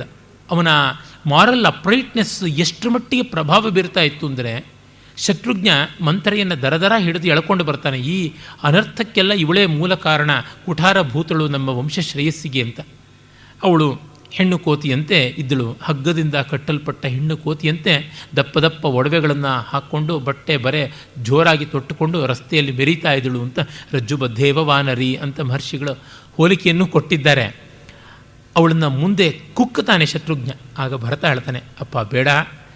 ನಮ್ಮ ಅಣ್ಣನಿಗೆ ಸ್ತ್ರೀವಧೆ ನಾವು ಮಾಡಿದ್ದೀವಿ ಅಂತ ಗೊತ್ತಾದರೆ ಬೇಸರವಾಗುತ್ತೆ. ಅವನು ನಮ್ಮ ಮುಖ ನೋಡದೇ ಇರಬಹುದು. ಅದಕ್ಕಾಗಿ ನಾನು ನಮ್ಮ ಅಮ್ಮನ್ನ ಕೊಲ್ಲದೆ ಸುಮ್ಮನೆ ಇದ್ದೀನಿ. ಇಲ್ಲದೇ ಕೊಂದು ಬಿಡ್ತಾ ಇದ್ದೆ ಕೈಕೇಯಿನ ನೀನು ಇವಳನ್ನು ಕೊಲ್ಲಬೇಡ ಅಂತಂತಾನೆ. ಅಂದರೆ ರಾಮನ ಮುಖ ನೋಡ್ಕೊಂಡು ಬಿಟ್ಟಿದ್ದೀನಿ ಅಂತ ಈ ಮಾತು ಬರೀ ಭರತ ಶತ್ರುಘ್ನರಿಗಲ್ಲ, ಪ್ರಜೆಗಳಿಗೂ ಇತ್ತು. ಯುದ್ಧಕಾಂಡದ ಕಡೆಯಲ್ಲಿ ರಾಮ ರಾಜ್ಯ ಎಂಥದ್ದಾಗಿತ್ತು ಅನ್ನುವ ಮಾತುಗಳನ್ನು ಹೇಳ್ತಾ ಮಹರ್ಷಿಗಳು ತಿಳಿಸ್ತಾರೆ. ರಾಮಮೇವಾನುಪಶ್ಯಂತೋ ನಾಭ್ಯ ಹಿಂಸನ್ ಪರಸ್ಪರಂ ರಾಮನನ್ನೇ ನೋಡಿಕೊಂಡು ಆ ಜನರು ಪರಸ್ಪರ ಹಿಂಸೆ ಮಾಡದೇ ಇದ್ರು ಅಂತ. ಯಾರೋ ಸಣ್ಣ ಪುಟ್ಟ ಜಗಳ ಆಡಿದ್ರೆ, ನೋಡು, ರಾಮನ ಮುಖ ನೋಡ್ಕೊಂಡು ನಿನ್ನನ್ನು ಬಿಟ್ಟಿದ್ದೀನಿ ಸುಮ್ಮನೆ ಅಂತ ಅಂದುಕೊಳ್ತಾ ಇದ್ರಂತೆ. ಮನೆಗಳಲ್ಲಿ ಜಗಳ ಆಡಿದಾಗ, ಅಪ್ಪನಿಗೋಸ್ಕರ ನಾವು ಒಟ್ಟಿಗೆ ಇದ್ದೀವಿ ಅಷ್ಟೇ ಇಲ್ಲದೆ ಇದ್ದರೆ ನಿನ್ನ ಮುಖ ಯಾರು ನೋಡ್ತಾ ಇದ್ರು, ಹೋಗು ಅಂತ ಅಣ್ಣ ತಮ್ಮಂದ್ರೆ ಹೇಳುವಂಥದ್ದು, ಈ ಥರದ್ದೆಲ್ಲ ಉಂಟಲ್ಲ. ಹೀಗೆ ಮನೆಯ ಹಿರಿಯಣ್ಣ, ತಂದೆ ಅನ್ನುವಂತೆ ರಾಮನನ್ನು ಕಾಣ್ತಾ ಇದ್ದರು ಈ ಕುಟುಂಬದ ಪ್ರಜ್ಞೆಯನ್ನು ಅಷ್ಟರ ಮಟ್ಟಿಗೆ ವಿಸ್ತರಿಸಿದ್ದ ಅನ್ನುವುದು ಗೊತ್ತಾಗುತ್ತದೆ. ಯಾವ ಮಟ್ಟಕ್ಕೆ ಅಂದರೆ ಹನುಮಂತನಿಗೆ ಕೂಡ ಅವನು ಹೇಳ್ತಾನೆ. ಸೀತಾ ಸಂದೇಶವನ್ನು ತಂದುಕೊಟ್ಟ ಚೂಡಾಮಣಿಯನ್ನು ತಂದು ಕೈಗಿಟ್ಟ, ಅಷ್ಟು ದೊಡ್ಡ ಅಪಾರ ಪಾರಾವಾರವನ್ನು ದಾಟಿ ಒಂದೇ ದಿವಸದಲ್ಲಿ ನೋಡಬಾ ಅಂತಂದರೆ ಸುಟ್ಟು ಬರುವಂಥ ಮಟ್ಟಕ್ಕೆ ಲಂಕೇಶ್ವರನ ಎದೆಯಲ್ಲಿ ಅವಲಕ್ಕಿ ಕುಟ್ಟುವಂತೆ ಮಾಡಿ ಅಲ್ಲಿ ಹಿತರ ಯಾರು, ಅಹಿತರ ಯಾರು ಅಂತ ತಿಳಿದು ಲಂಕೆಗೆ ಬೆಂಕಿ ಇಟ್ಟು ಸೈನ್ಯಕ್ಕೆಲ್ಲಕ್ಕೂ ಒಂದು ಎಚ್ಚರಿಕೆಯನ್ನು, ಭಯದ ಬೀಜವನ್ನು ಬಿತ್ತಿ ಬಂದ ಮಹಾ ಸಾಧಕ, ಕಾರ್ಯ ಸಾಧಕನಾದ ಹನುಮಂತ ಎದುರಿಗೆ ಕಂಡಾಗ, ನಿನ್ನಂಥ ಕಾರ್ಯಶೀಲನಿಗೆ, ಉಪಕಾರಶಾಲಿಗೆ ನಾನು ಏನಾದರೂ ಮಾಡಬೇಕು, ಆದರೆ ಮಾಡುವುದು ಅಂತಂದರೆ ನಿನಗೆ ಒಂದು ಉಪಕಾರ ಸ್ವೀಕರಿಸುವಂಥ ಕಷ್ಟ ಬರುವುದು ಅಂತ ಆಗುತ್ತೆ. ಒಬ್ಬರಿನ್ನೊಬ್ಬರಿಗೆ ನೆರವು ಕೊಡೋದು ಯಾವಾಗ? ತೊಂದರೆ ಇದ್ದಾಗ. ನನಗೇನೋ ನಿನ್ನ ಋಣದಿಂದ ತೀರಿಕೊಳ್ಳಬೇಕು ಅಂತ ಆಸೆ ಇರ್ಬೋದು. ಆದರೆ ನನ್ನ ಋಣ ತೀರಿಸಿಕೊ, ತೀರಿಸಿಕೊಳ್ಳುವ ರೀತಿ ಅಂದರೆ ನಿನಗೊಂದು ಕಷ್ಟವನ್ನು ಕೋರಿದಂತೆ ಆಗುತ್ತದೆ. ಅದಕ್ಕೆ ನಾನು ಋಣಿಯಾಗಿಯೇ ಇರ್ತೀನಿ. ನಿನಗೆ ಕಷ್ಟವೇ ಬೇಕಿಲ್ಲ. ಕೇವಲ ಋಣಿನೋವಯಂ ಅನ್ನುವ ಮಾತು ಹೇಳ್ತಾನೆ. ಇದು ತುಂಬ ದೊಡ್ಡದು. ಅಂದರೆ ಕಾ, ಅವನ ಕಾರ್ಯಶಾಲೀನತೆ ಎಷ್ಟು ದೊಡ್ಡದು ಅನ್ನುವುದನ್ನು ನಾನು ಋಣಭಾರದಲ್ಲಿ ಇರ್ತೀನಿ ಅಂತ ರಾಮ ಹೇಳಬೇಕು ಅಂದರೆ ಅದೆಷ್ಟು ಕಷ್ಟ. ಇನ್ನೊಬ್ಬರದ್ದು ಏನೂ ಮುಟ್ಟದೇ ಇದ್ದವನು, ತೆಗೆದುಕೊಳ್ಳದೇ ಇದ್ದವನು. ಈ ಮಾತುಗಳ ಮೂಲಕವೇ ಅವನು ಆ ಕೌಟುಂಬಿಕ ಪ್ರೀತಿ ಎಷ್ಟು ದೊಡ್ಡದು ಅಂತ ಹೇಳ್ತಾನೆ. ಮತ್ತು ಈ ಕುಟುಂಬ ಪ್ರಜ್ಞೆಯನ್ನು ಚೆನ್ನಾಗಿ ಉಳಿಸಿಕೊಳ್ಳಬೇಕು ಅಂದರೆ ಸ್ವದೋಷ ಪರದೋಷ ವಿತ್ತುಗಳಾಗಬೇಕು. ರಾಮನಲ್ಲಿ ಅಂಥ ಗುಣ ಇತ್ತು. ಆ ಎಲ್ಲ ಗುಣಗಳನ್ನು ನಾವಿನ್ನು ಸ್ವಲ್ಪ ಪರಾಮರ್ಶೆ ಮಾಡಬಹುದು. ಒಳ್ಳೆಯ ಕುಟುಂಬ ಚೆನ್ನಾಗಿ ನಡೆಯಬೇಕು ಅಂತಂದರೆ ಮೊತ್ತ ಮೊದಲಿಗೆ ಬೇಕಾಗಿರುವಂಥ ಒಂದು ಗುಣ ತನ್ನ ದೋಷ ಯಾವುದು? ಬೇರೆಯವರ ದೋಷ ಯಾವುದು ಅಂತ ತಿಳಿದಿರಬೇಕು. ತಿಳಿದಿರೋದು ಅಂದರೆ ಆಡುವುದು ಅಂತಲ್ಲ. ಎಷ್ಟೋ ಬಾರಿ ನಾವು ಬೇರೆಯವರ ದೋಷವನ್ನು ಪುಂಖಾನುಪುಂಖವಾಗಿ ಆಡಿಬಿಡ್ತೀವಿ. ಅದಕ್ಕೆ ಪ್ರಮಾಣವತ್ತಾದ ನಿದರ್ಶನ ನಾನೇ ಇದ್ದೀನಿ. ನನಗೆ ಮೊದಲು ಕಾಣಿಸೋದೇ ದೋಷ, ಆಮೇಲೆ ಗುಣ. ವಿದ್ವಾನ್ ವಿಪಶ್ಚಿತ್ ದೋಷಜ್ಞ ಅಂತ ಅಮರಕೋಶದಲ್ಲಿ ವಿದ್ವಾಂಸನಿಗೆ ಪರ್ಯಾಯ ಶಬ್ದ ದೋಷಜ್ಞ ಅಂತ ಹೇಳಿದೆ. ನಾನು ವಿದ್ವಾಂಸನಲ್ಲವಾದ್ದರಿಂದ ದೋಷ ಕಥನ ಆಗಿಬಿಟ್ಟಿದ್ದೀನಿ ನಾನು, ದೋಷಜ್ಞ ಅಲ್ಲ. ದೋಷವನ್ನು ತಿಳಿದವನು ಅಂದರೆ ವಿದ್ವಾಂಸ. ದೋಷವನ್ನು ಹೇಳೋವನು ವಿದ್ವಾಂಸನಲ್ಲ, ವಿದ್ವಾಂಸ. ರಾಮ ಯಾರ ತಪ್ಪುಗಳನ್ನು ಗಮನದಲ್ಲಿಟ್ಟುಕೊಳ್ತಾ ಇದ್ದೇನೆ ಹೊರತು ಎತ್ತಿ ತಿವಿತಾ ಇರಲಿಲ್ಲ ಅಂತ. ಒಂದು ಕುಟುಂಬ ಚೆನ್ನಾಗಿರುವುದಕ್ಕೆ ಅದು ಬಹಳ ಬಹಳ ಮುಖ್ಯ. ಅವನಿಗೆ ಎಷ್ಟು ಸಂದರ್ಭಗಳಿದ್ವು. ಹೇಳುವವನು ಯಾವಾಗಲಾದರೂ ಒಂದು ಕಡೆ, ಆದರೆ ಅದನ್ನು ಹೇಳುವುದೇ ಒಂದು ಚಾಳಿ ಮಾಡಿಕೊಂಡಿರಲಿಲ್ಲ. ಮತ್ತು ತನ್ನ ದೋಷಗಳೇನಿವೆ ಅದನ್ನು ಕೂಡ ಬಲ್ಲವನಾಗಿದ್ದ. ಬೇರೆಯವರ ದೋಷವನ್ನು ಹೇಳೋರು ತಮ್ಮ ದೋಷವನ್ನು ಕಾಣದೇ ಇದ್ದರೆ ತುಂಬ ಕಷ್ಟ. ತನ್ನ ಮಿತಿ ಏನು ಅನ್ನುವುದನ್ನು ಚೆನ್ನಾಗಿ ತಿಳ್ಕೊಂಡಿದ್ದ. ಇಷ್ಟು ಗಂಭೀರವಾದ ಒಂದು ಆಯಾಮ ಆದರೆ ಮತ್ತೊಂದು ತುಂಬ ಸುಲಭವಾದದ್ದು ಅಂತ ಹೇಳುವ, ಆದರೆ ಬಹಳ ಕಷ್ಟವಾದ ಒಂದು ಆಯಾಮ ರಾಮನ ಒಂದು ಎರಡು ಮೂರು ಗುಣಗಳು. ಸ್ಮಿತಭಾಷಿ ಪೂರ್ವಭಾಷಿ ಸ್ಮಿತಪೂರ್ವ ಭಾಷೆ ಅಂತ ಹೇಳ್ತಾರೆ. ನಗುತ್ತಾ ಮಾತಾಡ್ತಾ ಇದ್ದ. ಮೊದಲು ಮಾತಾಡ್ತಾ ಇದ್ದ. ಮಾತಿಗೆ ಮುನ್ನ ಒಂದು ಕಿರುನಗೆಯಿಂದ ಮಾತಾಡ್ತಾ ಇದ್ದ ಅಂತ. ಸ್ಮಿತಭಾಷಿ ಪೂರ್ವಭಾಷಿ ಸ್ಮಿತ ಪೂರ್ವಭಾಷಿ ಮೊದಲಿಗೆ ಒಂದು ನಗು. ಅಂದರೆ ನೋಡಿ, ಎಷ್ಟು ಕಷ್ಟ ಇದೆ. ಮಂದಹಾಸದಿಂದ ಒಬ್ಬರನ್ನ ಎದುರುಗೊಳ್ಳೋದು ತುಂಬ ಕಷ್ಟ. ಅವ್ರು ನಮಗೆ ಎಷ್ಟೋ ಅಪಕಾರ ಮಾಡಿರ್ಬೋದು. ಅವ್ರನ್ನ ಎದುರುಗೊಳ್ಳೋದು ಹೇಗೆ? ಕುಟುಂಬದಲ್ಲಿ ಆ ಸದಸ್ಯರನ್ನು ನಾವು ಒಂದು ಮಂದಹಾಸದಿಂದ ಕಾಣದೇ ಇದ್ದರೆ ಹೇಗೆ? ತಂದೆಯಾಗಲಿ, ತಾಯಿಯಾಗಲಿ, ಯಾರಾದರೂ ಅಷ್ಟೇ ನಮ್ಮ ಮನೆಯಲ್ಲಂತೂ ನಮ್ಮ ತಂದೆಗೆ ಕ್ಷಣಚಿತ್ತ, ಕ್ಷಣಪಿತ್ತ ಅನ್ನುವಂತೆ ಕೋಪ. ಪ್ರಾಮಾಣಿಕರು, ಪರಿಶುದ್ಧರು. ಆದರೆ ಒಂದು ಸ್ವಲ್ಪವೂ ಏರುಪೇರನ್ನು ಸಹಿಸ್ತಾ ಇರಲಿಲ್ಲ. ಆಫೀಸ್ನಲ್ಲಿ ಏನೋ ತಗಾದೆ ಆಗಿರುತ್ತೆ ಅಂದರೆ ಆ ಕೋಪ ಎಲ್ಲ ಹೆಪ್ಪಿಟ್ಟುಕೊಂಡು ಮನೆಗೆ ಬರೋದ್ರೊಳಗೆ ಘನೀಭೂತವಾಗಿರುವುದು. ಬಾಗಿಲಿಗೆ ಬರ್ತಾ ಇದ್ದಂತೆಯೇ ಆ ಚಪ್ಪಲಿ ಬಿಡುವ ರೀತಿಯಿಂದಲೇ ನಮಗೆ ಗೊತ್ತಾಗ್ತಾ ಇತ್ತು. ಗೇಟ್ ತೆಗೆಯೋ ಬಗೆಯಿಂದಲೇ ಗೊತ್ತಾಗ್ತಾ ಇತ್ತು. ಒಳಗೆ ಬಂದವರು ಮುಖ ನೋಡ್ತಾ ಇದ್ದಂತೆಯೇ ನಾವು ನಮ್ಮಲ್ಲೇ ಸನ್ನೆ ಮಾಡ್ಕೊಳ್ತಾ ಇದ್ವಿ, ಓ, ಇವತ್ತು ಕೋಪ ಬಂದಿದೆ ಅಪ್ಪನಿಗೆ ಅಂತ. ಅವರು ಬಂದು ಕೈ ಕಾಲು ತೊಳೆದು ಸಂಧ್ಯಾ ವಂದನೆ ಮಾಡಿ ದೇವರಿಗೆ ದೀಪಾರಾಧನೆ ಮಾಡುವರು. ಎಷ್ಟು ಕೋಪ ಇದ್ದರೂ ಅವೆಲ್ಲ ಬಿಡ್ತಾ ಇರಲಿಲ್ಲ. ಆದರೆ ಅದಕ್ಕೆ ಮುನ್ನ ಅವರು ತಿಂಡಿಯ ಡಬ್ಬಿಯನ್ನೋ ಕೈಚೀಲವನ್ನು ಆ ಇಡುವ ಶಬ್ದ ಇದೆಯಲ್ಲ, ಅದರಿಂದ ಗೊತ್ತಾಯ್ತು. ತಟಕ್ ಅಂತ ಕುಕ್ಕಿದ್ರೆ ಅದು ಗೊತ್ತಾಗ್ತಿತ್ತು, ಕೋಪ ಬಂದಿದೆ ಅಂತ. ಆಮೇಲೆ ಅವರಿಗೆ ಅಮ್ಮ ಕಾಫಿ ಕೊಡೋರು. ಅಮ್ಮ ಕಾಫಿ ಕೊಡುವಾಗಲೇ ಭಯಭರಿತ ಭಕ್ತಿಯಲ್ಲಿ ಮೈ ಕೈ ಹಿಡಿಯಾಗಿ ಅಡುಗ, ಎಲ್ಲ ಭಯಪಟ್ಟುಕೊಂಡು ನಡುಗ್ತಾ ಕೊಡೋದು ಪಾಪ. ಅವ್ರು ತಗೊಳ್ಳೋರು. ತಗೊಂಡು ಕುಡಿದ್ರೆ ಕೋಪ ಮೀಡಿಯಮ್ಮು ಅಂತ ಅರ್ಥ. ಇದು ಯಾರಿಗೆ ಬೇಕು ಕಾಫಿ? ಅಂತಂದರೆ ಆಯಿತು. ಅಲ್ಲಿಗೆ ಫ್ಲ್ಯಾಶ್ ಪಾಯಿಂಟಿಗೆ ಬಂದಿದೆ ಅಂತ ಅರ್ಥ. ಊಟ ಹೊತ್ತಿಗೆ ಅದು ಉಪಶಮನವಾಗಿದ್ದರೆ ಅದು ಫೈರ್ ಪಾಯಿಂಟಿಗೆ ಹೋಗಿಲ್ಲ ಅಂತ ಅರ್ಥ. ಊಟ ಮಾಡುವಾಗಲಂತೂ ಏನಾದರೂ ಒಂದು ಸ್ವಲ್ಪ ಹೆಚ್ಚು ಕಡಿಮೆ ಆದರೆ ತಟ್ಟೆಯನ್ನು ಒಂದು ಮೂರು ನಾಲ್ಕು ಅಡಿಗೆ ರಪ್ ಅಂತ ತಳ್ಳಿಬಿಟ್ಟು ಎದ್ದು ಹೊರಟೋಗ್ಬಿಡೋರು. ಅಲ್ಲಿಗೆ ಮುಗೀತು. ಈ ರೀತಿ ಇದ್ದರೆ ಯಾರಿಗೂ ಅವ್ರ ಮೇಲೆ ಎಷ್ಟು ಗೌರವ ಇದ್ದರೂ ಕೂಡ ಪ್ರೀತಿ ತಂದುಕೊಳ್ಳೋದು ತುಂಬ ಕಷ್ಟ. ರಾಮ ಹಾಗೆ ಮಾಡ್ತಾ ಇರಲಿಲ್ಲ. ಮಂದಹಾಸ ಇರ್ತಾ ಇತ್ತು. ಆಫೀಸಿಂದ ಗಲಾಟೆ, ಆಫೀಸ್ಗೆ ಮನೆಯದು ಮನೆಗೆ ಅಂತ. ಯಾವುದ್ರೊಳಗೂ ಕ್ಯಾರಿ ಓವರ್ ಬಿಸ್ನೆಸ್ ಇಲ್ಲ. ಆ ಸ್ಮಿತ ಪೂರ್ವತ್ವ ತುಂಬ ದೊಡ್ಡ ಗುಣ. ಅಂದರೆ ಬಹಳ ಕಷ್ಟವಾದಂಥ ಗುಣ.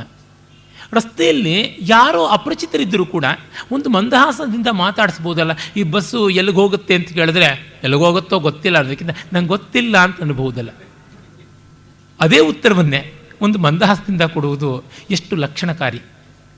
ಮತ್ತು ಕೇಳಿದವನಿಗೆ ತಾನೇನೋ ಅಪರಾಧ ಮಾಡಿಬಿಟ್ನ, ಒಂದು ಲಕ್ಷ ರೂಪಾಯಿ ಸಾಲ ಕೊಡೋದು, ಸಾಲ ಕೊಡ್ತೀರಾ ಅಂತಲ್ಲ ಅವನು ಕೇಳಿದ್ದು. ಆಮೇಲೆ ಪೂರ್ವಭಾಷಿ, ಅವರು ಮಾತಾಡಲಿ ಅಂತ ಬಿಗುಮಾನದಿಂದ ಕಾಯ್ತಾ ಇರಲಿಲ್ಲ, ತಾನು ಮಾತಾಡ್ತಾ ಇದ್ದ. ಮನೆಯ ಎಲ್ಲ ಕಷ್ಟಗಳು ನಿವಾರಣೆ ಆಗಬೇಕು ಅಂದರೆ ತಾವಾಗಿ ಮಾತಾಡಿಸ್ಬೇಕು. ಅವನಿಗೆಷ್ಟು ಕೊಬ್ಬು ನೋಡು, ಇದುವರೆಗೂ ಏನೂ ಇರಲಿಲ್ಲ, ಈಗ ಸಂಬಳ ಬಂದ ತಕ್ಷಣ ನಾನು ಮಾತಾಡಿಸೋದಿಲ್ಲ ಅಂತ. ಹೀಗೆ ನಾವು ಯಾಕೆ ಅಂದ್ಕೋಬೇಕು? ನಾನೇ ನೋಡಿದ್ದೀನಿ ನನ್ನ ಸ್ನೇಹಿತರ ಬಂಧುವರ್ಗದ ಮನೆಗಳಲ್ಲಿ ಕೆಲವು ಕಡೆ ಮಗನೇ ತಂದೆಯನ್ನು ಕಂಡು ಕರುಬುವಂಥದ್ದು. ನಾವು ರಿಟೈರ್ ಆದಾಗ ತೆಗಿತಾ ಇದ್ದೇ ಇದ್ದಷ್ಟು ಸಂಬಳ ಇವರಿಗೆ ಮೊದಲನೇ ತಿಂಗಳಲ್ಲೇ ಬರ್ತಾ ಇದೆ, ನೋಡ್ರಿ ಅದಕ್ಕೆ ಇವನು ಕೊಬ್ಬು ಅಂತ. ಸಂತೋಷ ಪಡಬಹುದಲ್ವ ನಾನು ಮಾಡದೇ ಇದ್ದಿದ್ದನ್ನು ಮಗ ಮಾಡ್ದ ಅಂತ. ನೋಡಿ ಬಂದ್ಬಿಟ್ಟ ಆಫೀಸಿಂದ ಅಂತ. ಏನಪ್ಪ, ಬಂದ್ಯಾ ಅಂತ ಕೇಳಬಹುದು. ಏನಿವತ್ತು ಬೇಗ ಬಂದಿದ್ಯಾ? ಕೆಲಸ ಕಡಿಮೆ ಇತ್ತು ಅನಿಸುತ್ತೆ, ಪರವಾಗಿಲ್ಲ ಪಾಪ ಅಂತ ಏನೋ ಹೇಳಬಹುದಲ್ವ. ಏನೋ ಒಂದು ಮೊದಲಿಗೆ ಒಂದು ಮಾತಾಡಬಹುದು. ಈ ಮೊದಲ ಮಾತು ಮಿಕ್ಕವರ ಬಿಗುಮಾನವನ್ನು ಕಡಿಮೆ ಮಾಡುತ್ತೆ. ಸಾಮಾನ್ಯವಾಗಿ ನಾವು ನಕ್ಕು ಮೊದಲ ಮಾತಾಡಿದ್ರೆ ಎದುರಾಳಿ ಎಷ್ಟು ಕೋಪಿಷ್ಟನಾದರೂ ಕ್ರೂರಿಯಾದರೂ ಅವನು ಸ್ವಲ್ಪ ತಗ್ಗಲೇಬೇಕಾಗುತ್ತೆ ಸಭ್ಯ ಸಮಾಜದಲ್ಲಿ. ಅಸಭ್ಯ ಸಮಾಜದ ವಿಷಯ ಬೇರೆ. ಅದನ್ನು ಬೇರೆಯೇ ಆಗಿ ಹೇಳಬೇಕು. ಇದಲ್ಲ. ಹೀಗೆ ಅವನು ಪೂರ್ವಭಾಷೆ. ಮತ್ತು ಎಷ್ಟು ಕಠೋರವಾದ ವಿಷಯವನ್ನು ಆಡುವಾಗಲೂ ಕೂಡ ಸ್ಮಿತಪೂರ್ವ ಭಾಷೆ ಆಗಾಗ ನಕ್ಕು ಮಾತಾಡ್ತಾ ಇದ್ದ, ಮಂದಹಾಸದಿಂದ ಮಾತಾಡ್ತಾ ಇದ್ದ ಅಂದರೆ ನಾನು ಹೇಳುವ ವಿಷಯ ಗಂಭೀರವಾದದ್ದು. ವಿಷಯದ ಜೊತೆಗೆ ತಗಾದೆಯ ಹೊರತು ವ್ಯಕ್ತಿಯ ಜೊತೆಗಲ್ಲ ಅಂತ ಸ್ಪಷ್ಟೀಕರಿಸುವಂಥದ್ದು. ಅಭಿಪ್ರಾಯ ಭೇದಗಳು ಮಾನವ ಸಹಜವಾದದ್ದು. ಆದರೆ ಅಭಿಪ್ರಾಯ ಭೇದಗಳನ್ನು ವ್ಯಕ್ತಿಗಳ ಮಟ್ಟಕ್ಕೆ ಆಳದಲ್ಲಿ ಇರಿಸಿಕೊಂಡು ಬಿಟ್ಟರೆ ತುಂಬ ಕಷ್ಟವಾಗುತ್ತದೆ. ಆ ಸಂದರ್ಭಕ್ಕೆ ಪ್ರತಿಕ್ರಿಯೆ ತೋರಿಸಬೇಕಲ್ಲದೆ ಆ ಇಡೀ ವ್ಯಕ್ತಿಗೆ ಅಲ್ಲ, ವ್ಯಕ್ತಿಯ ಪೂರ್ವಾಪರವನ್ನೆಲ್ಲವನ್ನು ತೂಕ ಮಾಡಿದಂತೆ ಅವನ ಬಾಳಿಗೆ ಒಂದು ತೀರ್ಮಾನ ಕೊಟ್ಟಂಥ ಮಾತಾಡೋದು ತುಂಬ ಕಷ್ಟ ಆಗುತ್ತಲ್ಲ. ಸಂದರ್ಭೋಚಿತವಾದಂಥ ಆ ಸನ್ನಿವೇಶಕ್ಕೆ ಉಚಿತವಾದ ಸ್ಥಿತಿ ಏನಿದೆ, ಅದಕ್ಕಿಂತ ವಿರೋಧವಾಗಿದ್ದರೆ ಅಲ್ಲಿ ವಿರೋಧ ಬಂತು ಅಂತ ಹೇಳುವಂಥದ್ದು. ಅಂದರೆ ನಾನು ವ್ಯಕ್ತಿಯನ್ನು ಕುರಿತು ಆಡ್ತಾ ಇಲ್ಲ ಅವನ ಈ ಸಂದರ್ಭದ ವರ್ತನೆಯನ್ನು ಕುರಿತು ಆಡ್ತಾ ಇದ್ದೀನಿ ಅನ್ನೋದನ್ನು ಸ್ಪಷ್ಟಪಡಿಸೋದಿದೆಯಲ್ಲ, ಅಲ್ಲಿಗೆ ನಮ್ಮ ಬಾಡಿ ಲ್ಯಾಂಗ್ವೇಜ್ ತುಂಬ ಕೆಲಸ ಮಾಡುತ್ತೆ ಅಂತ ಅನಿಸುತ್ತೆ. ನಮ್ಮ ದೇಹ ಭಾಷೆ ಅದು ತುಂಬ ಒರಟಾಗಿಬಿಟ್ರೆ ವ್ಯಕ್ತಿಯನ್ನೇ ನಾವು ಅಪಾರ್ಥ ಮಾಡಿಕೊಂಡಿದ್ದೀವಿ, ವ್ಯಕ್ತಿಯನ್ನೇ ಇಷ್ಟಪಡ್ತಾ ಇಲ್ಲ ಅನ್ನೋದು ಗೊತ್ತಾಗುತ್ತೆ. ನೋಡಿ, ಎಂಥ ಕಟುವಾದ ಮಾತಾಡುವಾಗಲೂ ಹೆಗಲ ಮೇಲೆ ಒಂದು ಕೈ ಹಾಕಿ, ಅವರ ಕಣ್ಣಲ್ಲಿ ನೋಡ್ತಾ ಒಂದು ಮಂದಹಾಸದಿಂದ ಮಾತಾಡಿ, ಕೈ ಹಿಡ್ಕೊಂಡು ಮಾತಾಡಿ, ಅದರ ಪರಿಣಾಮವೇ ಬೇರೆ ಆಗಿರುತ್ತೆ. ಇದು ರಾಮ ಆಡಿ ತೋರಿಸಿದ್ದಲ್ಲ, ಮಾಡಿ ತೋರಿಸಿದ್ದು ಹಾಗೆ ಅವನ ಗುಣಗಣಗಳಲ್ಲಿ ಒಂದು ವಿಶೇಷವಾಗಿ ನಮಗೆ ಗೊತ್ತಾಗುತ್ತೆ. ಮತ್ತು ದೇಶಕಾಲವಿತ್, ರಾಮ ದೇಶಕಾಲಗಳನ್ನು ಅರ್ಥ ಮಾಡಿಕೊಂಡವನಾಗಿದ್ದ ಪುರುಷ ಸಾರಜ್ಞ ವ್ಯಕ್ತಿಗಳ ಯೋಗ್ಯತೆಯನ್ನು ತಿಳಿದಿದ್ದ. ಆದರೆ ಎಂದು ನಿಮ್ಮ ಯೋಗ್ಯತೆ ಗೊತ್ತು ಕಂಡ್ರಿ ಅಂತಂದವನೇ ಅಲ್ಲ. ಇದಿದೆಯಲ್ಲ, ಬಹಳ ಕೆಟ್ಟ ಮಾತು. ನಾನು ಕಂಡಿದ್ದೀನಿ ಬಿಡಿ ಅಂತಂದುಬಿಟ್ರೆ ಅಲ್ಲಿಗೆ ಮುಗೀತು ಒಂದು ತಲೆ ತೆಗೆದಂತೆ. ನಾಲ್ಕು ದಿಕ್ಕುಗಳಿಗೂ ಸುಗ್ರೀವ ವಾನರ ಯೋಧರನ್ನು ಕಳಿಸಿದ ಸೀತಾನ್ವೇಷಣೆಗೆ. ಆ ನಾಲ್ಕು ದಿಕ್ಕುಗಳಲ್ಲಿಯೂ ದಿಕ್ಚಕ್ರವಾಲ ಅಂತ. ಹೊರೈಸನ್ ದಿಗಂತದವರೆಗೂ ಏನೆಲ್ಲ ಇದೆ, ಎಲ್ಲೆಲ್ಲ ಹುಡುಕಬೇಕು ಅನ್ನೋದನ್ನು ಹೇಳ್ದ. ನಾಲ್ಕು ತಂಡಗಳನ್ನು ಮಾಡ್ದ. ಎಲ್ಲ ತಂಡಗಳ ನಾಯಕರನ್ನು ಆಯ್ಕೆ ಮಾಡ್ದ. ಅವರುಗಳೆಲ್ಲರ ಸದಸ್ಯರನ್ನು ಕೂಡ ಹೆಸರೆಸರೇ ಹೇಳಿ ಕಳಿಸ್ದ. ಆದರೆ ರಾಮ ದಕ್ಷಿಣ ದಿಕ್ಕಿಗೆ ಅಂಗದನ ಆಧಿಪತ್ಯದಲ್ಲಿ ತೆರಳಿದಂಥ ಹನುಮಂತನಿಗೆ ಮಾತ್ರ ಉಂಗುರ ಕೊಟ್ಟ. ಮಿಕ್ಕ ಮೂರು ದಿಕ್ಕುಗಳಿಗೆ ಹೋದವರಿಗೆ ಏನನ್ನೂ ಕೊಡಲಿಲ್ಲ. ಯಾರು ಕಂಡುಹಿಡಿತಾರೋ ಸೀತೆ, ಯಾರಿಗೂ ಗೊತ್ತು? ಪ್ರತಿಯೊಂದು ತಂಡಕ್ಕೂ ಒಂದೊಂದು ಕೊಡ್ಬೋದಾಗಿತ್ತಲ್ಲ. ಅವನಷ್ಟು ಅವನ ಹತ್ರ ಅದು ಇರಲಿಲ್ಲ ಅಂತಲೇ ಇಲ್ಲದೆ ಇರೋ ಒಂದು ಲೆಟ್ರ್ ಆದರೂ ಬರೆದು ಕೊಡ್ಬೋದಾಗಿತ್ತಲ್ಲ ಸೀತೆಗೆ ಲವ್ ಲೆಟ್ರು ಪ್ರಣಯ ಪತ್ರವನ್ನು? ಇಲ್ಲ. ಏನೆಂದರೆ, ಹನುಮಂತ ಒಬ್ಬ ಮಾಡಿದ್ರೆ ಮಾಡಬಲ್ಲ ಈ ಕೆಲಸ. ಅವನು ದಕ್ಷಿಣ ದಿಕ್ಕಿಗೆ ಹೋದರೂ ಉತ್ತರ ದಿಕ್ಕಿಗೆ ಹೋದರೂ, ಎಲ್ಲಿ ಹೋದರೂ, ದಶ ದಿಕ್ಕುಗಳಲ್ಲಿ ಎಲ್ಲಿದ್ದರೂ ಸೀತೆಯನ್ನು ಅವನೊಬ್ಬನೇ ಹುಡುಕಿಕೊಂಡು ಬರಬಲ್ಲ ಅನ್ನೋದು ಅವನಿಗೆ ಗೊತ್ತಾಗಿತ್ತು. ಅದನ್ನು ಬಾಯಿ ಬಿಟ್ಟು ಹೇಳಲಿಲ್ಲ. ಕೃತಿಯಲ್ಲಿ ತೋರಿಸಿದ ಅಷ್ಟೇ, ಇನ್ನಿಂಥದ್ದು ಅಲ್ಲ. ಆದರೆ ಅದನ್ನು ಮಾಡುವ ಮೂಲಕ ಮತ್ತೆಲ್ಲರನ್ನೂ ಅವಮಾನ ಮಾಡಲಿಲ್ಲ ನೋಡಿ. ಹನುಮಂತ, ನಿನಗೊಬ್ಬನಿಗೆ ಇದು ಮಾಡೋದಕ್ಕೆ ಶಕ್ತಿ ಇದೆ ಅಂತ ನನಗೆ ಗೊತ್ತಪ್ಪ. ಮಿಕ್ಕವರೆಲ್ಲ ದಂಡಪಿಂಡ ಅನ್ನೋದು ನಂಗೆ ಚೆನ್ನಾಗಿ ಅರ್ಥವಾಗಿದೆ. ತಗೋ ಅದಕ್ಕೆ ಉಂಗುರ ಅಂತ ಕೊಟ್ಟಿದ್ದಿದ್ರೆ. ಮಿಕ್ಕವರು ದಿಕ್ಕಾಪಾಲಾಗ್ತಾ ಇದ್ರು, ದಿಕ್ಕೆಟ್ಟವರಾಗ್ತಾ ಇದ್ರು. ಸೀತೆಯನ್ನು ಕಂಡ್ರೆ ಈ ಉಂಗುರವನ್ನು ಕೊಡು ಅಂತಂದ. ಅಂಗದ ಕೇಳ್ಬೋದಾಗಿತ್ತಲ್ಲ, ತಂಡದ ನಾಯಕ ನಾನು, ನನಗ್ಯಾಕೆ ಕೊಡಲಿಲ್ಲ ಅಂತ. ಅವ್ರು ಯಾರು ಕೇಳದಂಥ ರೀತಿಯಲ್ಲಿ ಕೊಟ್ಟ. ಇದಿದೆಯಲ್ಲ, ಇದು ತುಂಬ ಕಷ್ಟ. ಒಬ್ಬರ ಯೋಗ್ಯತೆಯನ್ನು ಗುರುತಿಸಿ ಮಿಕ್ಕವರೆಲ್ಲ ಆ ಯೋಗ್ಯತೆಯನ್ನು ಒಪ್ಪುವಂತೆ ಮಾಡಿಸುವುದಿದೆಯಲ್ಲ ಅದು ಬಹಳ ಬಹಳ ಕಷ್ಟ. ಅದರೊಳಗೆ ಎಷ್ಟೋ ಬಾರಿ ಆ ವ್ಯಕ್ತಿಯ ಯೋಗ್ಯತೆ ಮುಖ್ಯ. ಅಂದರೆ ಆ ಗುರುತಿಸಲ್ಪಡುವ ವ್ಯಕ್ತಿಯ ಯೋಗ್ಯತೆ ತುಂಬ ಮುಖ್ಯ. ಅದಕ್ಕಿಂತ ಮಿಗಿಲಾಗಿ ಆ ಗುರುತಿಸುವ ವ್ಯಕ್ತಿ ಯಾವ ರೀತಿಯಲ್ಲಿ ಗುರುತಿಸ್ದ ಅನ್ನೋದು ತುಂಬ ತುಂಬ ಮುಖ್ಯವಾಗುತ್ತದೆ. ಹೇಳುವ ಬಗೆ. ಅನೇಕ ಬಾರಿ ನಾನು ಈ ವೇದಿಕೆಯಲ್ಲಿ ಹೇಳಿದ್ದುಂಟು. ರಾಮ ಪಟ್ಟಾಭಿಷೇಕದ ವಾರ್ತೆಯನ್ನು ಮಂಥರೆಗೆ ಬದಲಾಗಿ ರಾಮನೋ ದಶರಥನೋ ಕೈಕೇಯಿಗೆ ಕೊಂಡೊಯ್ದು ಹೇಳುವಂಥದ್ದಾಗಿದ್ದರೆ ಅಥವಾ ಕೌಸಲ್ಯೋ ಸುಮಿತ್ರೆಯೋ ಹೇಳುವಂಥದ್ದಾಗಿದ್ದರೆ ಇಲ್ಲ ಸೀತೆಯೋ ಲಕ್ಷ್ಮಣನೋ ಹೇಳಿದ್ದಿದ್ರೆ, ಅದರ ರೀತಿಯೇ ಬೇರೆ ಇರ್ತಾ ಇತ್ತು, ರಂಗೇ ಬೇರೆ ಇರ್ತಾ ಇತ್ತು. ಯಾಕೆ? ಹೇಳುವವರು ಹೇಳಲಿಲ್ಲ. ಹೇಳಬೇಕಾದ ರೀತಿಯಲ್ಲಿ ಹೇಳಲಿಲ್ಲ. ಈ ಒಂದರಿಂದ ಎಷ್ಟೆಲ್ಲ ಆಗುತ್ತೆ? ತುಂಬ ಸಣ್ಣ ಸಂಗತಿ. ತಿರುವಳ್ಳುವರ ವಿಗ್ರಹವನ್ನು ಇಲ್ಲಿ ಅನಾವರಣ ಮಾಡಿದ್ದು, ಅಲ್ಲಿ ಸರ್ವಜ್ಞನದು. ಅದು ಹೇಗಾಯಿತು? ಪತ್ರಿಕೆಗಳೆಲ್ಲ ಹೇಳಿದ್ದು ಹೇಳ್ತಾ ಇವೆ ಅಲ್ವಾ? ನಮ್ಮ ಮಂತ್ರಿಗಳು ಅಲ್ಲಿಗೆ ಹೋದಾಗ ತಾವೇ ನೋಡುವುದಕ್ಕೆ ಹೋದರು. ಅಲ್ಲಿಯ ಮುಖ್ಯಮಂತ್ರಿಯನ್ನು ನೋಡುವುದೇನು ಇರಲಿಲ್ಲ. ಕರ್ಟಿಸಿ ವಿಸಿಟ್ ಅಂತ ಹೋದರು. ಇದು ತುಂಬ ವಿಶೇಷ. ಖರೀದಿ ಹೇಗೆ ಹೋಗೋದು ಪ್ರೋಟೋಕಾಲ್ ಇಲ್ಲದೆ ಹೇಗೆ ಹೋಗೋದು, ಈ ಬಿಂಕ ಬಿಗುಮಾರಗಳನ್ನು ಮಾಡುವಂಥದ್ದಲ್ಲ. ಸುಮ್ಮನೆ ಹೋಗಿ ನೋಡೋಣ ಅಂತ ನೋಡಿದ್ದಾಯಿತು. ಇದು ಏನು ಒಳ್ಳೆಯದಾಗುತ್ತೋ ಬಿಡುತ್ತೋ ಅದು ಬೇರೆ ವಿಷಯ. ಆ ಮಟ್ಟಕ್ಕೆ ಒಂದು ವಿಶ್ವಾಸವನ್ನು ಬೆಳೆಸುವಂಥದ್ದಾದರೆ ಅದನ್ನು ಕಳೆಯುವುದು ಯಾತಕ್ಕೆ? ಹನುಮಂತ ಇದನ್ನು ಮಾಡಿಯಾನು ಅನ್ನೋದನ್ನು ರಾಮ ಅಂಡರ್ ಪ್ಲೇ ಮಾಡಿ ತೋರಿಸ್ದ. ಅದರಿಂದ ಮಿಕ್ಕವರು ಕೂಡ ಒಪ್ಪಿಕೊಳ್ಳುವಂತೆ ಆಯಿತು. ಮಿಕ್ಕವರು ಏನಂದ್ಕೊಂಡ್ರು, ರಾಮನಿಗೂ ಹನುಮಂತನಿಗೂ ಮೊದಲಿನಿಂದ ಪರಿಚಯ. ನಮ್ಮೆಲ್ಲರಿಗೂ ರಾಮ ಪರಿಚಿತನಾಗಿದ್ದೇ ಹನುಮಂತನ ಮೂಲಕ. ಹೀಗಾಗಿ ಆ ಬಳಕೆಯಿಂದ ಕೊಟ್ಟಿದ್ದಾನೆ ಅಂತ ಅಂದುಕೊಳ್ಳೋಷ್ಟರ ಮಟ್ಟಿಗೆ ಅದು it was a natural and very very obvious ordinary thing ಅನ್ನುವಂತೆ ಕಾಣಿಸ್ತು. ಆದರೆ ರಾಮನ ಒಳಗಿನ ದೃಷ್ಟಿ ಈ ರೀತಿಯಲ್ಲಿತ್ತು, ಪುರುಷ ಸಾರಜ್ಞ. ಇದು ಕುಟುಂಬವನ್ನು ನಿರ್ವಾಹ ಮಾಡೋದಕ್ಕಲ್ಲ, ದೇಶವನ್ನು ನಿರ್ವಾಹ ಮಾಡೋದಕ್ಕೂ ತುಂಬ ತುಂಬ ಮುಖ್ಯವಾದಂಥದ್ದು. ಆಮೇಲೆ, ರಾಮ ಕುಟುಂಬದ ಆಚಾರ ವಿಚಾರಗಳನ್ನು ಚೆನ್ನಾಗಿ ಪಾಲಿಸ್ತಾ ಇದ್ದ. ಒಂದು ಕುಟುಂಬ ಚೆನ್ನಾಗಿ ಬಾಳಬೇಕು ಅಂದರೆ ಒಂದಷ್ಟರ ಮಟ್ಟಿಗೆ ಕರ್ಮಕಾಂಡವನ್ನು ಇಟ್ಟುಕೊಳ್ಬೇಕು. ಒಂದು ಮನೆ ಎಂದರೆ ಒಂದು ದೇವರ ಮನೆಯೋ, ಒಂದು ದೇವರಿಗೆ ಒಂದು ಮೂಲೆಯೋ ಆದರೂ ಇದ್ದರೆ ಒಳ್ಳೆಯದು ಆ ದೇವರಿಗೆ ಯಾವುದೋ ಒಂದು ವಿಶಿಷ್ಟವಾದಂಥ ಪರ್ವಾದಿಗಳಲ್ಲಿ ಪೂಜೆ, ಪುನಸ್ಕಾರ ಇತ್ಯಾದಿಗಳು ನಡೆಯೋದು ಅದೆಲ್ಲ ಬಹಳ ಮುಖ್ಯ. ಯಾಕೆಂದರೆ ಕುಟುಂಬ ಸದಸ್ಯರು ಸೇರುವುದಕ್ಕೆ ಅದು ಒಂದು ಅನಿವಾರ್ಯವಾದ ಸಂದರ್ಭ ಆಗುತ್ತೆ. ಮಿಕ್ಕಂತೆ ಸೇರುವುದಿಲ್ಲ. ಮಿಕ್ಕಂತೆ ಇಲ್ಲದೇ ಇರತಕ್ಕಂಥ ಒಗ್ಗಟ್ಟು ಆಗಿ ಬಂದುಬಿಡುತ್ತೆ. ಈಗ ಬಿಡಿ ಪಿಂಡವನ್ನು ಹಂಚಿಕೊಂಡು ಬಿಡ್ತಾರೆ. ಬೇರೆ ಬೇರೆ ಶ್ರಾದ್ದಗಳನ್ನೇ ಮಾಡ್ತಾರೆ.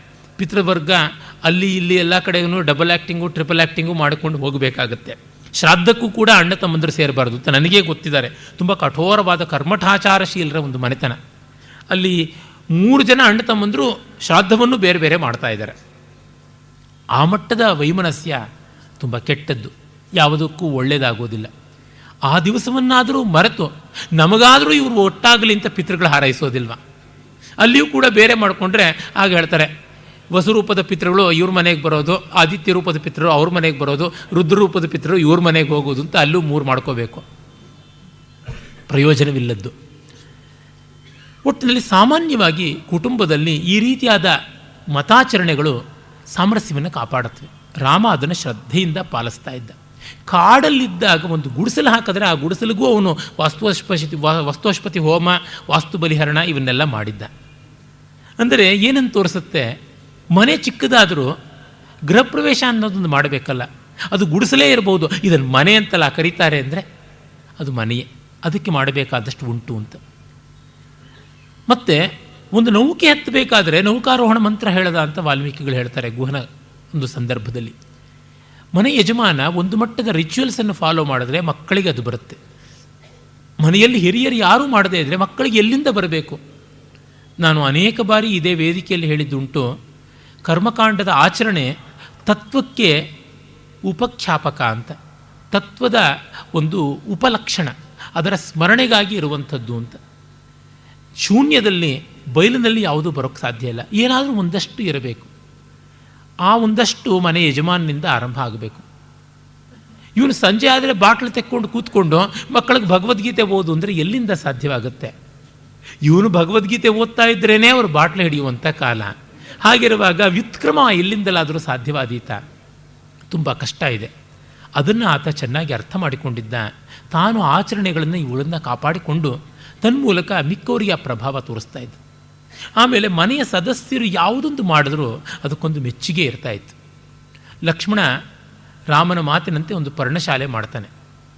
ಪರ್ಣಶಾಲೆ ಮಾಡಿದಾಗ ರಾಮ ಎಷ್ಟು ಸಂತೋಷ ಪಡ್ತಾನೆ ಅಂದರೆ, ನನಗೆ ತಂದೆ ಇಲ್ಲ ಅನ್ನುವ ಕೊರತೆಯನ್ನು ತೀರಿಸಿಬಿಟ್ಟಿದ್ದೀಯಪ್ಪ. ಇಂಥ ತಮ್ಮ ನನಗಿದ್ದರೆ ಇನ್ನೇನಾಗಬೇಕಾಗಿದೆ ಅಂತಂತಾನೆ. ಭರತನ ಬಗ್ಗೆ ಅಂತೂ ಪ್ರತಿಮಾ ನಾಟಕದಲ್ಲಿ ಭಾಸ ರಾಮನ ಮೂಲಕ ಹೇಳಿಸ್ತಾನೆ, ಬಹಳ ಕಾಲದಿಂದ ನಾನು ಕಷ್ಟಪಟ್ಟು ಸಂಪಾದಿಸಿದ ಕೀರ್ತಿ ಅಂತ ಯಾವುದಿದೆ ಪಿತೃವಾಕ್ಯ ಪರಿಪಾಲನೆ, ಅದನ್ನು ನೀನು ಭ್ರಾತೃವಾತ್ಸಲ್ಯದ, ಭ್ರಾತೃಗೌರವದ ಈ ಒಂದು ಪಾದುಕಾಗ್ರಹಣದ ಮೂಲಕ ಅಷ್ಟನ್ನು ಸೂರೆ ಮಾಡಿಬಿಟ್ಟೆ. ಸುಚಿರೇಣ ಅರ್ಜಿತಂ ಯಶಃ ಬಹಳ ಕಾಲದಿಂದ ಸಂಪಾದಿಸಿದ್ದು ಅಚರೇಣ ಹಾರಿತಂ.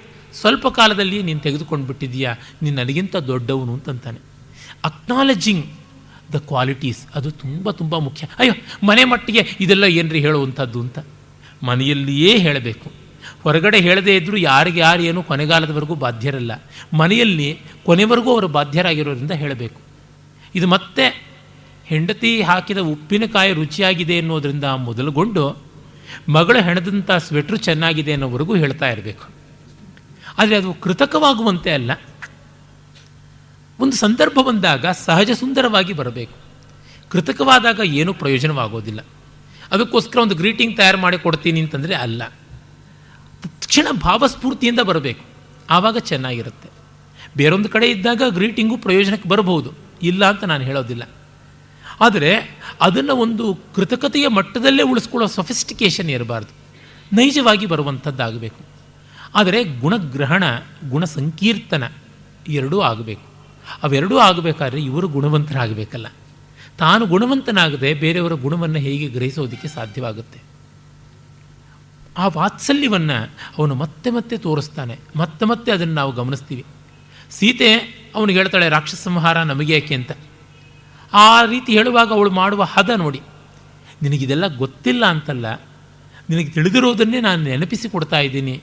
ಸ್ನೇಹಚ್ಚ ಬಹುಮಾನಚ್ಚ ಸ್ಮಾರಯೇ ನತು ಶಿಕ್ಷೆಯೇ ಅಂತಂದರೆ ಅವನು ಹೇಳ್ತಾನೆ, ಹೌದು, ನೀನು ಹೇಳಿರೋದೆಲ್ಲ ತುಂಬ ಚೆನ್ನಾಗಿದೆಯಾ ಇಂಥ ಶೋಭನೀಯವಾದ ಮಾತುಗಳನ್ನು ನೀನಲ್ಲದೆ ಇನ್ಯಾರು ಹೇಳೋದಕ್ಕೆ ಸಾಧ್ಯ? ಹೇಳೋದಕ್ಕೆ ತಾನೇ ನೀನಿರಬೇಕು ಅಂತ ಒಂದಷ್ಟು ಹೇಳಿ ಕಡೆಗೆ ತದ್ವಿರುದ್ಧವಾದದ್ದನ್ನೇ ಮಾಡ್ತಾನೆ. ಆದರೆ ಸೀತೆಗೆ ಅದು ಬೇಜಾರಾಗೋಲ್ಲ. ಒಂದು ಸಂದರ್ಭ ನನಗೆ ನೆನಪಿಗೆ ಬರುತ್ತೆ. ಕೆಲವೊಬ್ಬರ ನಯ ಯಾವ ಥರ ಇರುತ್ತೆ ಅಂತ. ಒಬ್ಬರು ಇಂಟರ್ವ್ಯೂಗೆ ಹೋಗಿದ್ದರು ಒಂದು ಇಂಗ್ಲೀಷ್ ಪ್ರೊಫೆಸರ್ ಹುದ್ದೆಗೆ. ಆ ಹುದ್ದೆ ಪೂರ್ವ ನಿಶ್ಚಿತವಾಗಿಬಿಟ್ಟಿತ್ತು ಇನ್ಯಾರಿಗೋ. ಆ ಇಂಟರ್ವ್ಯೂ ಮಾಡುವವರು ಪ್ರಸಿದ್ಧರಾದಂಥ ಇಂಗ್ಲೀಷ್ ಪ್ರೊಫೆಸರ್ನು ಅದಕ್ಕೂ ಮಿಗಿಲಾಗಿ ಉದ್ದಾಮ ಕನ್ನಡ ಸಾಹಿತಿ. ಅವರು ಇಂಟರ್ವ್ಯೂ ಬೋರ್ಡಲ್ಲಿದ್ದರು ಆದರೆ ಈ ಇಂಟರ್ವ್ಯೂಗೆ ಹೋದವರು ನನ್ನ ಪರಿಚಿತರು ಸೆಲೆಕ್ಟ್ ಆಗಲಿಲ್ಲ. ಅದು ಇನ್ಯಾರಿಗೋ ಬಂತು. ಆದರೆ ಅವರು ಬೇಜಾರು ಪಟ್ಕೊಂಡಂತೆ ಕಾಣಲಿಲ್ಲ. ಯಾಕೆಂದರೆ ನೋಡಿ ಅವರು ಎಷ್ಟು ಚೆನ್ನಾಗಿ ಇಂಟರ್ವ್ಯೂ ಕಂಡಕ್ಟ್ ಮಾಡಿದ್ರು. ನನ್ನ ಸಬ್ಜೆಕ್ಟ್ ಅಲ್ಲ ಅವ್ರದ್ದು. ನಾನು ಲಿಂಗ್ವಿಸ್ಟಿಕ್ಸ್ ನೋಡು ಅವ್ರದ್ದು ಕ್ರಿಟಿಸಿಸಮ್ಮು ಆದರೆ ನನ್ನ ಸಬ್ಜೆಕ್ಟಿನಲ್ಲಿ ಆ ದಿವಸಕ್ಕಿಂತ ಒಂಚೂರು ಪಾರು ಓದ್ಕೊಂಡು ಬಂದು ಕುತೂಹಲದಿಂದ ಆ ವಿಷಯಗಳನ್ನು ಕೇಳಿದ್ರು. ಕಡೆಗೆ ಇದು ಪೂರ್ವ ನಿಶ್ಚಿತ ಅನ್ನುವ ಸೂಚನೆಯನ್ನು ಕೊಟ್ಟರು ಸೂಚನೆಯನ್ನು ಕೊಟ್ಟಿದ್ದು ನನಗೆ ಬೇಸರವಾಗದಂತೆ ಇತ್ತು. ಅಷ್ಟು ಚೆನ್ನಾಗಿತ್ತು. ಅವ್ರ ಜೊತೆ ಚೆನ್ನಾಗಿ ಮಾತಾಡಿ ಬಂದಂಥ ಖುಷಿ ಆಯಿತು ನನಗೆ. ಇನ್ನೊಂದು ಕಡೆ ನಾನಿದ್ದೀನಿ ಪ್ರೊಫೆಸರ್ ಆಗಿ ನನಗೇನು ದೊಡ್ಡ ನಷ್ಟ ಅಲ್ಲ. ಆದರೆ ಅವ್ರು ಕಂಡಕ್ಟ್ ಮಾಡಿದ ರೀತಿ ನನಗೆ ತುಂಬ ಇಷ್ಟವಾಯಿತು ಅಂತ. ಇದನ್ನು ಠಕ್ಕು, ದೌರ್ತ್ಯ ಅಂತ ಏನು ಬೇಕಾದರೂ ಹೇಳಿ. ಅದು ಬೇರೆ ವಿಷಯ. ಆದರೆ ಈ ಮಟ್ಟಕ್ಕೆ ನಡ್ಕೊಂಡ್ರಲ್ಲ, ಆ ಶಿಷ್ಟತೆ ಅನ್ನೋದನ್ನು ಉಳಿಸಿಕೊಂಡ್ರಲ್ಲ, ಅವ್ರಿಗೆ ಯಾವ ಅನಿವಾರ್ಯತೆಗಳಿದ್ವೋ ಅದು ಬೇರೆ ಸಂಗತಿ. ಆದರೆ ಹೊರಟಾಗಿ ಮಾಡಿ ಕಳಿಸ್ಬೋದಾಗಿತ್ತಲ್ಲ ಇವರೇನು ಕೋರ್ಟು ಕಚೇರಿಗೆ ತಿರುಗುವಂಥ ಸಾಮರ್ಥ್ಯವಂತರು ಅಲ್ಲ, ಆ ಬಗ್ಗೆ ಮನಸ್ಸಿರುವವರು ಅಲ್ಲ, ಇವರು ನನಗೆ ಅನ್ಯಾಯ ಮಾಡುವಂಥ ಬೀದಿ ಬೀದಿ ಹೇಳ್ಕೊಂಡು ತಿರುಗ್ತಕ್ಕಂಥ ಹರಕಬಾಯಿಯವರು ಅಲ್ಲ. ನನ್ನಂಥವನಿಗೆ ಹೇಳಿದರೆ ನಾನು ಹತ್ತು ವೇದಿಕೆಯಲ್ಲಿ ಅವ್ರಿಗೆ ಶಾಪ ಹಾಕಿರೋವೆ. ಆದರೆ ಅವ್ರದ್ದು ಆ ರೀತಿಯಾದ ವರ್ತನೆಯೂ ಅಲ್ಲ. ಇಲ್ಲಿ ನೋಡಿದ್ರೆ ನಮಗೆ ಗೊತ್ತಾಗುತ್ತೆ, ಎಷ್ಟು ಸೂಕ್ಷ್ಮ ಸ್ವಾರಸ್ಯ ಇರುವಂಥದ್ದು ಅಂತ.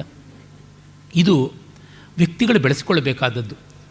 ಇದರೊಳಗೆ ಏನಿದೆ? ಮಹಾಘನವಾದ ಗುಣ ಇದೆಯಾ ಅಂತ ಅನ್ಬೋದು. ಆದರೆ ಬಂಡೆಗಳನ್ನು ಬಿಡಿಸದಂತೆ ಜೋಡಿಸೋದಕ್ಕೆ ಮತ್ತೊಂದು ಬಂಡೆ ಕೈನಲ್ಲಿ ಆಗೋಲ್ಲ, ಮರಳಿನ ಕೈನಲ್ಲಾಗತ್ತೆ ಮಣ್ಣಿನ ಕೈನಲ್ಲಾಗತ್ತೆ ದೊಡ್ಡ ವಸ್ತುಗಳನ್ನು ಬೆಸೆಯೋದಕ್ಕೆ ಸಣ್ಣ ವಿಷಯಗಳಿಂದಲೇ ಆಗುವಂಥದ್ದು. ಅದು ಬಿಟ್ಟು ದೊಡ್ಡ ವಿಷಯ ಅದಕ್ಕೆ ಆಗೋದಿಲ್ಲ. ಹೀಗಾಗಿ ಆ ಬಿರುಕನ್ನು ಮುಚ್ಚುವಂಥ ಮಣ್ಣಿನ ಕೆಲಸ, ಸಗಣಿ ಕೆಲಸ, ಸಿಮೆಂಟಿನ ಕೆಲಸ ಮಾಡುವಂಥ ಸಣ್ಣ ಪುಟ್ಟ ಮಾತುಗಳು, ಸಣ್ಣ ಪುಟ್ಟ ವರ್ತನೆಗಳು ಇವು ಕುಟುಂಬವನ್ನು ಚೆನ್ನಾಗಿ ಬೆಸೆಯುತ್ತವೆ ಅನ್ನೋದನ್ನು ರಾಮ ತೋರಿಸಿಕೊಡ್ತಾನೆ. ಆಮೇಲೆ ಬೇರೊಬ್ಬರ ಕುಟುಂಬದಲ್ಲಿ ನಡೆಯುವಂಥ ಒಡಕುಗಳನ್ನು ಒಳ್ಳೆಯ ದೃಷ್ಟಿಯಿಂದ ಗ್ರಹಿಸುತ್ತಲೆ. ಅದನ್ನು ತಪ್ಪಾಗಿ ತಿಳ್ಕೊಳ್ಳೋದಿಲ್ಲ. ಸುಗ್ರೀವನಿಗೆ ವಾಲಿಗೆ ಜಗಳ ಬಂತು. ಹಾಗೆ ಜಗಳ ಬಂದಾಗ ಅವನು ಕೆದಕಿ ಕೆದಕಿ ಕೆದಕಿ ಕೇಳಲಿಲ್ಲ. ವೈಮನಸ್ಯ ಬಂತು. ಅದಕ್ಕೆ ಒಂದಷ್ಟು ಕಾರಣ ಸುಗ್ರೀವ ಹೇಳಿದ್ದಾನೆ. ಅದನ್ನು ಪೋಷಣೆ ಮಾಡುವಂತೆ ಕಬಂಧ ಹೇಳಿದ್ದಾನೆ, ಶಬರಿ ಹೇಳಿದ್ದಾಳೆ, ಅಲ್ಲಿಗೆ ಮುಗೀತು. ಅದನ್ನು ಬಿಟ್ಟು ಮತ್ತೆ ಮತ್ತೆ ಮತ್ತೆ ಮತ್ತೆ ಅದನ್ನು ಕೆದಕ್ತಾ ಕೆಣಕ್ತಾ ಕೂತ್ಕೊಳ್ಳೋದಿಲ್ಲ. ಆಮೇಲೆ ಸುಗ್ರೀವನ ಪರವಾಗಿ ತಾನು ಕೆಲಸ ಮಾಡುವಾಗ ವಾಲಿ ಸುಗ್ರೀವರಿಬ್ಬರೂ ಸಮಾನವಾಗಿ ಕಾಣಿಸ್ತಾ ಇದ್ದಿದ್ದರಿಂದ ಗೊತ್ತಾಗದೆ ಬಾಣಪ್ರಯೋಗ ಹೇಗೆ ಅಂತ ತಿಳಿದೇ ಹೋದಾಗ ಸುಗ್ರೀವ ಹಣ್ಣುಗಾಯಿ ನೀರುಗಾಯಾಗಿ ಬಂದು ಬೈದಾಗ ಬಾಯಿ ಮುಚ್ಚಿಕೊಂಡು ಒಪ್ಕೊಳ್ತಾನೆ ಎಲ್ಲವನ್ನ. ಒಂದೇ ಹೇಳ್ತಾನೆ, ಸಾದೃಶ್ಯದಿಂದ ನನಗೆ ಗೊತ್ತಾಗಲಿಲ್ಲ ಅಂತ ಹೇಳ್ತಾನೆ. ಆಮೇಲೆ ತೀರ್ಮಾನ ಮಾಡಿಕೊಂಡು ಗಜಪುಷ್ಪಿ ಮಾಲೆ ಹಾಕಿಸಿ ಕಡೆಗೆ ವಾಲಿಯನ್ನು ಕೊಲ್ತಾನಲ್ಲ. ಯಾವುದೇ ಸಂದರ್ಭದಲ್ಲಿಯೂ ಕೂಡ ವಾಲಿಯನ್ನು ಕುರಿತು ಕೆಟ್ಟ ಕೆಟ್ಟ ಮಾತಾಡೋಲ್ಲ. ವಾಲಿಯನ್ನು ಕೊಂದಿದ್ದರ ಸಮರ್ಥನೆ ಮಾಡಿಕೊಳ್ಳುವಾಗಲೂ ಅಷ್ಟೇ. ಮರ್ಯಾದೆಯ ಮಾತುಗಳನ್ನೇ ಆಡ್ತಾನೆ. ಅಂದರೆ ಇನ್ನೊಂದು ಕುಟುಂಬದ ತಗಾದೆಯನ್ನು ತಾನು ಲಾಭಕ್ಕಾಗಿ ಬಳಸ್ಕೊಳ್ತಾ ಇರಲಿಲ್ಲ.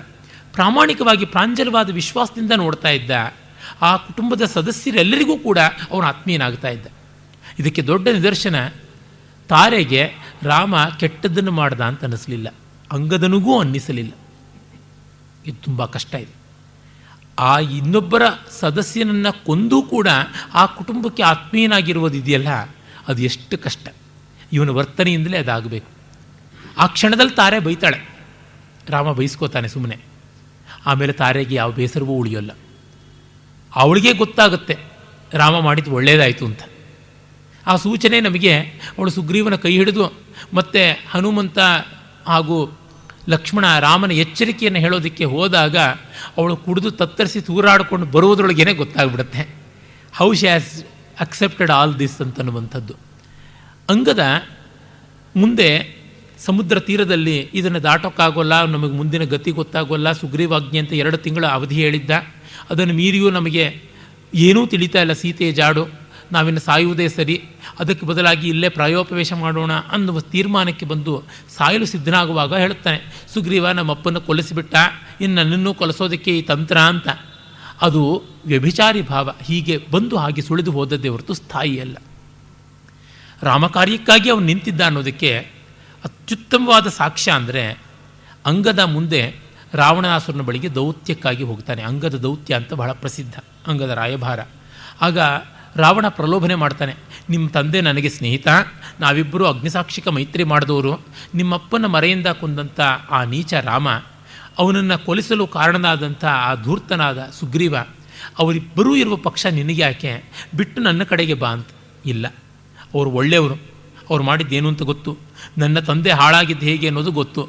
ಆ ಥರ ನೀನು ಹಾಳಾಗಬೇಡ ಅಂತ ಎಚ್ಚರಿಸೋಕ್ಕೆ ಬಂದಿರೋದು ಅಂತ ಅಂಗದ ಹೇಳ್ತಾನೆ. ಈ ಮಟ್ಟದಲ್ಲಿ ಒಂದು ಕುಟುಂಬದಲ್ಲಿರೋನು ಮತ್ತೊಂದು ಮತ್ತೊಂದು ಕುಟುಂಬದ ವೈಮನಸ್ಯವನ್ನು ಲಾಭಕ್ಕಾಗಿ ಬಳಸಿಕೊಳ್ಳದೆ ಅಲ್ಲಿ ಸಾಮರಸ್ಯವನ್ನು ಕಲ್ಪಿಸುವುದು ಅಂದರೆ ಅಲ್ಪ ಸ್ವಲ್ಪದ ಮಾತಾಗೋದಿಲ್ಲ. ರಾಮನಿಗೆ ತನ್ನ ಕುಟುಂಬ ಎಷ್ಟು ಮುಖ್ಯವೋ ಬೇರೆಯವ್ರ ಕುಟುಂಬ ಅಷ್ಟೇ ಮುಖ್ಯ ಅನ್ನೋದು ಗೊತ್ತಾಗುತ್ತೆ. ಹಾಗೆ ಆ ಆಯಾಮಗಳನ್ನು ನಾವು ಕಾಣ್ತೀವಿ. ಮತ್ತು ನಾವು ರಾವಣಾಸುರನಲ್ಲಿಯೂ ರಾಮ ಯಾವ ಥರ ದಯೆ ತೋರಿಸ್ದ ಅಂತ ನೋಡ್ತೀವಿ. ಅವನನ್ನು ಕಾಪಾಡಬೇಕಲ್ವ? ಮೊದಲನೇ ದಿವಸ ಯುದ್ಧಕ್ಕೆ ಬಂದ ರಾವಣ, ರಥ, ಕವಚ, ಕುದುರೆ, ಸಾರಥಿ, ಆಯುಧ ಎಲ್ಲವನ್ನೂ ಕಳ್ಕೊಂಡು ಬರಿಗೈಯಲ್ಲಿ ಬರಿಗಾಲಲ್ಲಿ ನಿಂತು ಬಿಡ್ತಾನೆ. ಆಗ ರಾಮ ಹೇಳ್ತಾನೆ, ಇಂದು ಬಳಲಿದ್ದೀಯಾ? ವಿಶ್ರಾಂತಿ ತೆಗೆದುಕೊಂಡು ನಾಳೆ ಬಾ, ಮುಂದೆ ಯುದ್ಧ ಮಾಡೋಣ ಅಂತ. ಅದಕ್ಕೂ ಅವನು ತಿಳ್ಕೊಳ್ಳಿಲ್ಲ ಹೋಯ್ತಲ್ಲಿಗೆ. ಅದೇ ರೀತಿಯಲ್ಲಿ ಕುಂಭಕರ್ಣಾದಿಗಳ ವಿಭೀಷಣನ ಸ್ನೇಹವನ್ನು ಅವನು ತಪ್ಪಾಗಿ ತಿಳಿಯಲಿಲ್ಲ. ವಿಭೀಷಣ ಕುಂಭಕರ್ಣನನ್ನು ಎದುರಿಸೋಕೆ ಹೋದಾಗ ಕುಂಭಕರ್ಣ ಹೇಳ್ತಾನೆ, ನಾನು ಯುದ್ಧದ ಅಮಲಲ್ಲಿದ್ದಾಗ ಸ್ವಜನ ಪರಜನ ಗೊತ್ತಾಗೋದಿಲ್ಲ. ನೀನು ನಮ್ಮೆಲ್ಲರಿಗೂ ಎಳ್ಳು ನೀರು ಕಲ್ಪಿಸಬೇಕಾದವನಪ್ಪ. ನೀನು ಒಳ್ಳೆ ಕೆಲಸ ಮಾಡಿದ್ಯಾ ನೀನು ದೂರದಲ್ಲಿರು ಅಂತ ಹೇಳ್ತಾನೆ. ಹಾಗೆ ಇವನು ದೀನ ದೀನನಾಗಿ ಅಳತಾ ಒಂದು ಮೂಲೆಯಲ್ಲಿ ಬಂದು ನಿಂತ್ಕೊಂಡು ಬಿಡ್ತಾನೆ, ವಿಭೀಷಣ. ಇದನ್ನು ನೋಡಿ, ನೀನು ಯುದ್ಧ ಮಾಡದೆ ಕೂತಿಯಲ್ಲ ಅಂತ ರಾಮ ಏನೂ ಆಕ್ಷೇಪ ಮಾಡೋದಿಲ್ಲ. ಅಂದರೆ ಅವನಿಗೆ ಗೊತ್ತು, ಕುಟುಂಬ ಕಲಹದಲ್ಲಿ ಬರುವಂಥ ತೀವ್ರತೆಗಳು ಎಂಥವು ಅಂತ. ಅದಕ್ಕಷ್ಟಕ್ಕೂ ಬೆಲೆ ಕೊಟ್ಟು ವರ್ತಿಸ್ತಾನೆ. ಹೀಗೆ ಕಂಡಾಗ ರಾಮನ ದೊಡ್ಡತನ ಅದೆಷ್ಟು ಸರ್ವತೋಮುಖಿಯಾಗಿ, ಶತಸಹಸ್ರಮುಖಿಯಾಗಿ ಕುಟುಂಬ ಮೌಲ್ಯಗಳನ್ನು ಕಾಪಾಡುವಲ್ಲಿ ಕೆಲಸ ಮಾಡಿದೆ ಅಂತ. ಅದರಿಂದಲೇ ನೋಡಿ, ರಾಮನ ಚಿತ್ರಣವನ್ನು ನಾವು ಮಾಡಿಕೊಳ್ಳೋದು ಹಾಗೆ. ರಾಮ ಅಂದರೆ ಒಂಟಿಯಾಗಿ ಬೆಲ್ಲು ಬಾಣ ಹಿಡ್ಕೊಂಡು ನಿಂತ್ಕೊಂಡಿರೋ ಥರ ನಾವೆಂದೂ ಕಲ್ಪಿಸಿಕೊಂಡಿದ್ದೇ ಇಲ್ಲ. ನಮಗೆ ರಾಮ ಅಂತಂದರೆ ಪಟ್ಟಾಭಿರಾಮ. ಗ್ರೂಪ್ ಫೋಟೋದಲ್ಲೇ ಇರುವವನು. ವಾಮೇ ಭೂಮಿ ಸುತ ಪುರಶ್ಚ ಹನುಮಾನ್ ಅಂತ ಎಲ್ಲ ಇದೆಯಲ್ಲ. ಮುಂದೆ ವಿಭೀಷಣ ಇತ್ತ ಕಡೆ ಸುಗ್ರೀವ, ಆ ಕಡೆ ಅಂಗದ, ಈ ಕಡೆಗೆ ಶತಾನಂದ, ಮತ್ತು ವಿಶ್ವಾಮಿತ್ರ, ಮೇಲೆ ವಸಿಷ್ಠ, ಅವನ ಮಗ ಸುಯಜ್ಞ, ಇತ್ತ ಕಡೆಯಲ್ಲಿ ಜನಕ, ಆ ಕಡೆಯಲ್ಲಿ ಲಕ್ಷ್ಮಣ, ಈ ಕಡೆಯಲ್ಲಿ ಭರತ, ಇನ್ನೊಂದು ಕಡೆ ಶತ್ರುಘ್ನ, ಲಕ್ಷ್ಮಣ ಮತ್ತು ಶತ್ರುಘ್ನರು ಚಾಮರ ಬೀಸ್ತಾ ಇದ್ದರೆ ಭರತ ಶ್ವೇತಛತ್ರವನ್ನು ಹಿಡಿದಿದ್ದಾನೆ, ಹನುಮಂತ ಪಾದಸೇವೆಯನ್ನು ಮಾಡ್ತಾ ಇದ್ದಾನೆ, ಎಡಗಡೆಯಲ್ಲಿ ಸೀತೆ ಕೂತಿದ್ದಾಳೆ, ಅತ್ತ ಕಡೆ ಅಂತಃಪುರದ ಕಟಾಂಜನದಿಂದ ತಾಯಂದ್ರ ಮೂವರು ನೋಡಿ ಆಶೀರ್ವಾದ ಮಾಡ್ತಾ ಇದ್ದಾರೆ. ಇತ್ತ ಕಡೆಗೆ ಮೂರು ಜನ ಮಾಂಡವಿ ಶ್ರುತಿಕೀರ್ತಿ, ಊರ್ಮಿಳೆ ಆರತಿ ತಟ್ಟೆ ಹಿಡಿದಿದ್ದಾರೆ. ಮುಂದೆ ಎಲ್ಲ ಪ್ರಜಾನೀಕ. ಈ ಗ್ರೂಪ್ ಫೋಟೋನೇ ನಮ್ಮ ಕಲ್ಪನೆ ಬರುವುದು. ಇಂಗ್ಲೀಷ್ ಸಿನಿಮಾಗಳಲ್ಲಿ ಯಾವತ್ತೂ ಗ್ರೂಪ್ ಫೋಟೋ ಇರೋಲ್ಲ. ನಮ್ಮ ದೇಶದ ಸಿನಿಮಾಗಳಲ್ಲಿಯೇ ಗ್ರೂಪ್ ಫೋಟೋ ಕಡೆಯಲ್ಲಿ ಶುಭಂ ಅಂತ ಬರುವಂಥದ್ದು. ಅಂದರೆ ರಾಮ ಆ ಒಂದು ಕೌಟುಂಬಿಕ ಆಯಾಮವನ್ನು ತನ್ನ ಇಡೀ ವರ್ತನೆಯಲ್ಲಿ ಮಾತ್ರವಲ್ಲದೆ ವಾಲ್ಮೀಕಿ ರಾಮಾಯಣದಲ್ಲಿ ಕೂಡ ಕಲ್ಪಿಸಿರುವಂಥದ್ದನ್ನು ಕಾಣ್ತೀವಿ. ನಮ್ಮ ದೇಶದ್ದು ದೊಡ್ಡದಾಗಿರುವ ಮೌಲ್ಯ ಕುಟುಂಬ ಅಂತಂದ್ವಿ. ಇವತ್ತು ಅದಕ್ಕೂ ಕೂಡ ಸಂಚಕಾರ ಬಂದುಬಿಟ್ಟಿದೆ. ಹೀಗೆ ಸಂಚಕಾರ ಬಂದಿದ್ದಾಗ ರಾಮನ ಚಿಂತನೆ, ರಾಮಾಯಣದ ಆಲೋಡನೆ ನಮಗೆ ತುಂಬ ತುಂಬ ವಿಶೇಷವಾಗಿ ಪ್ರಯೋಜನಕಾರಿಯಾಗುತ್ತದೆ ಅಂತ ಅನಿಸುತ್ತೆ. ರಾಮನಾಗಲಿ, ಶಿವನಾಗಲಿ, ಕೃಷ್ಣನಾಗಲಿ ಇವರಲ್ಲಿ ಸಾಮಾನ್ಯವಾಗಿ ಕಾಣುವಂಥ ಧಾತು ಏನೆಂದರೆ ನಿಸ್ಪೃಹರು ಜ್ಞಾನಿಗಳು ಆಗಿದ್ದವರು. ನಿಸ್ಪೃಹನು ಜ್ಞಾನಿಯು ಬಲಶಾಲಿಯೂ ಆದವನು. ಏನು ಮಾಡಿದ್ರೂ ತಪ್ಪಿಲ್ಲ. ಮಾಡಿದ್ದೆಲ್ಲ ಸರಿ. ಶಿವನಾದರೂ ಅಷ್ಟೇ, ನಿಸ್ಪೃಹ. ಯಾವ ಸ್ವಾರ್ಥವೂ ಇಲ್ಲ. ನಿಸ್ವಾರ್ಥಿಯಾದ ಸಶಕ್ತ ಜ್ಞಾನಿ ಅವನಿದ್ದಾನೆ. ಬಾಹು, ಬುದ್ಧಿಬಲ ಎರಡೂ ಇರತಕ್ಕಂಥ ಜ್ಞಾನಿ. ಏನು ಮಾಡಿದ್ರೂ ಸರಿ ಎನ್ನುವುದನ್ನು ತೋರ್ಪಡಿಸುವಂತಿದೆ ಹಾಗಾಗಿ ರಾಮನ, ಕೃಷ್ಣನ ಅಥವಾ ಶಿವನ ಯಾರ ವರ್ತನೆಯಲ್ಲಿ ನಮಗೆ ಏರುಪೇರು ಕಂಡಿದೆ, ಇದು ತಪ್ಪು, ಅದು ತಪ್ಪು ಅಂದರೆ ಇಲ್ಲಿ ನಮಗೆ ಕಾಣಬೇಕಾದ ಮೌಲ್ಯ. ಅವರಿಗೆ ಯಾವ ಸ್ವಾರ್ಥವೂ ಇರಲಿಲ್ಲ. ನೋಡಿ, ರಾಮನಂತವನಿಗೂ ಕೆಲವೊಮ್ಮೆ ಕುಟುಂಬದ ಒತ್ತಡಗಳಲ್ಲಿ ತನ್ನನ್ನು ತಾನು ಜಸ್ಟಿಫೈ ಮಾಡಿಕೊಳ್ಳುವಂಥ ತನ್ನನ್ನು ತಾನು ಡಿಫೆಂಡ್ ಮಾಡಿಕೊಳ್ಳುವಂಥ ಸ್ಥಿತಿ ಬಂದ್ಬಿಡುತ್ತೆ. One may have to prove his point ಅಂತೀವಲ್ಲ, ಆ ರೀತಿಯಾದ ಸ್ಥಿತಿ ಇರುತ್ತೆ. ಹಾಗೆ ಸ್ಥಿತಿ ಇದ್ದರೂ ಕೂಡ ಅದನ್ನು ತಪ್ಪಾಗಿ ತೆಗೆದುಕೊಳ್ಳುವಂತಿಲ್ಲ. ಸರ್ ರೈಟ್ ಸ್ಪಿರಿಟಲ್ಲಿ ತೆಗೆದುಕೊಳ್ಬೇಕು ಕೇಳ್ತಾಳೆ ನೀನಿಷ್ಟು ಅನುಮಾನಿಸ್ತಾ ಇದೆಯಲ್ಲ ವನವಾಸಕ್ಕೆ ಅನ್ನುವಂಥ ಮಾತನ್ನು ಆಡ್ತಾಳೆ ಕೈಕೇಯಿ. ಕಾರಣ ಅವನು ತಂದೆಯ ಮೂರ್ಛೆ ಜಾಗೃತವಾಗಲಿ ಮತ್ತು ಸ್ವಲ್ಪ ಸನ್ನಿವೇಶ ತಿಳಿಯಾಗಲಿ ಅಂತೆಲ್ಲ ಕಾಯ್ತಿರ್ತಾನೆ. ಅದನ್ನು ತಪ್ಪಾಗಿ ತಿಳ್ಕೊಳ್ತಾಳೆ, ಇವನು ರಾಜ್ಯಲೋಭಿಯಾಗಿದ್ದಾನೆ ಅಂತ ಕೈಕೇಯಿ ಆಗ ರಾಮ ಸ್ಪಷ್ಟವಾಗಿ ಹೇಳ್ತಾನೆ ನಾಹಮರ್ಥಪರೋ ದೇವಿ ಲೋಕಮವಸ್ತು ಮುತ್ಸಹೆ, ವಿದ್ಧಿಮಾಂ ಋಷಿಭಿಸ್ತುಲ್ಯಂ ಕೇವಲಂ ಧರ್ಮಮಾಸ್ತಿತಂ. ನಾನು ದುಡ್ಡು ಕಾಸಿಗೆ ಮರಳಾಗುವ ಮನುಷ್ಯ ಅಲ್ಲಮ್ಮ, ನಾನು ಧರ್ಮಕ್ಕೇ ನೆಲೆ ನಿಂತವನು ಋಷಿಗಳ ಸಮಾನ ಅಂತ ನನ್ನ ತಿಳುಕು ಅನ್ನುವ ಮಾತನ್ನು ಹೇಳ್ತಾನೆ. ಹಾಗೆಯೇ ಇವನ ಹಿಂದೆ ಹದಿನಾಲ್ಕು ವರ್ಷದ ಜೀವನಕ್ಕೆ, ಸುಖ ಜೀವನಕ್ಕೆ ಬೇಕಾಗಿರುವ ಎಲ್ಲ ಸಾಮಗ್ರಿಯೂ ಹೋಗಲಿ, ಎಲ್ಲ ಸಂಭಾರವೂ ಹೋಗಲಿ ಅಂತ ದಶರಥ ಹೇಳಿದ್ರೆ, ಕೇಳ್ತಾಳೆ, ಇವನು ಇದೇನು, ಇವನು ಹಿಂದೆ ಎಲ್ಲ ಕಳಿಸ್ಬಿಟ್ಟು ನಮ್ಮನ್ನು, ಖಾಲಿ ಹೆಂಡದ ಬುರುಡೆ ತರಹ ಏನೂ ಇಲ್ಲದೆ ಇರುವ ರಾಜ್ಯನ ಉಳಿಸ್ತಾ ಇದೆಯಾ ಅಂತ ಕೈಕೇಯಿ ದಶರಥನ ಆಗ ರಾಮ ಹೇಳ್ತಾನೆ, ನನಗೆ ಯಾವುದು ಬೇಕಿಲ್ಲ, ಒಂದು ಗುದ್ದಲಿ, ಒಂದು ಬುಟ್ಟಿ, ಇಷ್ಟೇ ಸಾಕು. ಖನಿತ್ರಂ ಪಿಟಕಂಚೋಬೆ ಸಮಾನಯಿತ ಸತ್ವರಂ ಅನ್ನುವ ಮಾತನ್ನು ಹೇಳ್ತಾನೆ. ಯಾವ ಒಂದು ಸೀನನ್ನು ಕ್ರಿಯೇಟ್ ಮಾಡುವಂಥ ಸಂದರ್ಭ ಬಂದರೂ ಅದನ್ನು ಪ್ರೊಲಾಂಗ್ ಮಾಡೋದಕ್ಕೆ ಇಷ್ಟಪಡೋದಿಲ್ಲ. ನಾರು ಬಟ್ಟೆಯನ್ನು ಉಟ್ಟುಕೊಳ್ಳೋದು ಹೇಗೆ ಅಂತ ಗೊತ್ತಿಲ್ಲದೆ ಬಲೆಯನ್ನು ಕಂಡ ಹೆಣ್ಣು ಜಿಂಕಿಯಂತೆ ಸೀತೆ, ಹರಿಣಿ ವಾಗುರಾಮಿವ ಒದ್ದಾಡ್ತಾ ಇದ್ದರೆ ತಾನು ಅವಳ ರೇಷ್ಮೆ ಸೀರೆ ಮೇಲೆ ಅದನ್ನು ಸುತ್ತಿ ಬಾ ಹೋಗೋಣ. ಇದು ಗೊತ್ತಿಲ್ಲ ಅಂತ ದೊಡ್ಡ ದುಃಖ. ಮತ್ತೆಲ್ಲರೂ ಅಳುವುದು, ಅದೆಲ್ಲ ಆಗುವುದು ಬೇಡ ಅಂತ. ಹೀಗೆ ವಿಷಮ ಸನ್ನಿವೇಶಗಳನ್ನು ತನ್ನ ಉದಾರತೆಯ ಪ್ರಾಮಾಣಿಕತೆಯ ನಯದಿಂದ ದಾಟಿಸ್ತಾ ಇದ್ದನಲ್ಲ ಅದು ಬಹಳ ಬಹಳ ದೊಡ್ಡದು. ಇಂತಹ ಮಹನೀಯತೆಯ ರಾಮ ಕುಟುಂಬ ಸಾಮರಸ್ಯವಾಗಿ ನಿಂತಿರೋದ್ರೊಳಗೆ ಯಾವ ಆಶ್ಚರ್ಯವೂ ಇಲ್ಲ. ಆದರೆ ಇವನ ಕೌಟುಂಬಿಕ ಸಾಮರಸ್ಯ ರಾಷ್ಟ್ರ ಜೀವನಕ್ಕೂ ಪಥ್ಯವಾಗಿತ್ತು. ಮತ್ತು ಈ ಕೌಟುಂಬಿಕ ಸಾಮರಸ್ಯದ ಮೂಲ ಕೇಂದ್ರ ವ್ಯಕ್ತಿತ್ವದ ನೈರ್ಮಲ್ಯದಲ್ಲಿ, ವ್ಯಕ್ತಿತ್ವದ ನೈರ್ಭರ್ಯದಲ್ಲಿ, ತುಂಬುತನದಲ್ಲಿ ಇತ್ತು ಅಂತ ಗೊತ್ತಾಗುತ್ತೆ. ಹೀಗೆ ಮುಂದಿನ ಕೃಷ್ಣ, ಮೊದಲಿನ ಶಿವ ಇವರಿಬ್ಬರಿಗೆ ಸೇತುಭೂತವಾಗಿರ್ತಕ್ಕಂಥವನು ಶ್ರೀರಾಮಚಂದ್ರ. ನಾಡದ್ದು ಗುರುವಾರ ಕೃಷ್ಣನ ಬಗೆಗೆ ನೋಡೋಣ. ನಮಸ್ಕಾರ.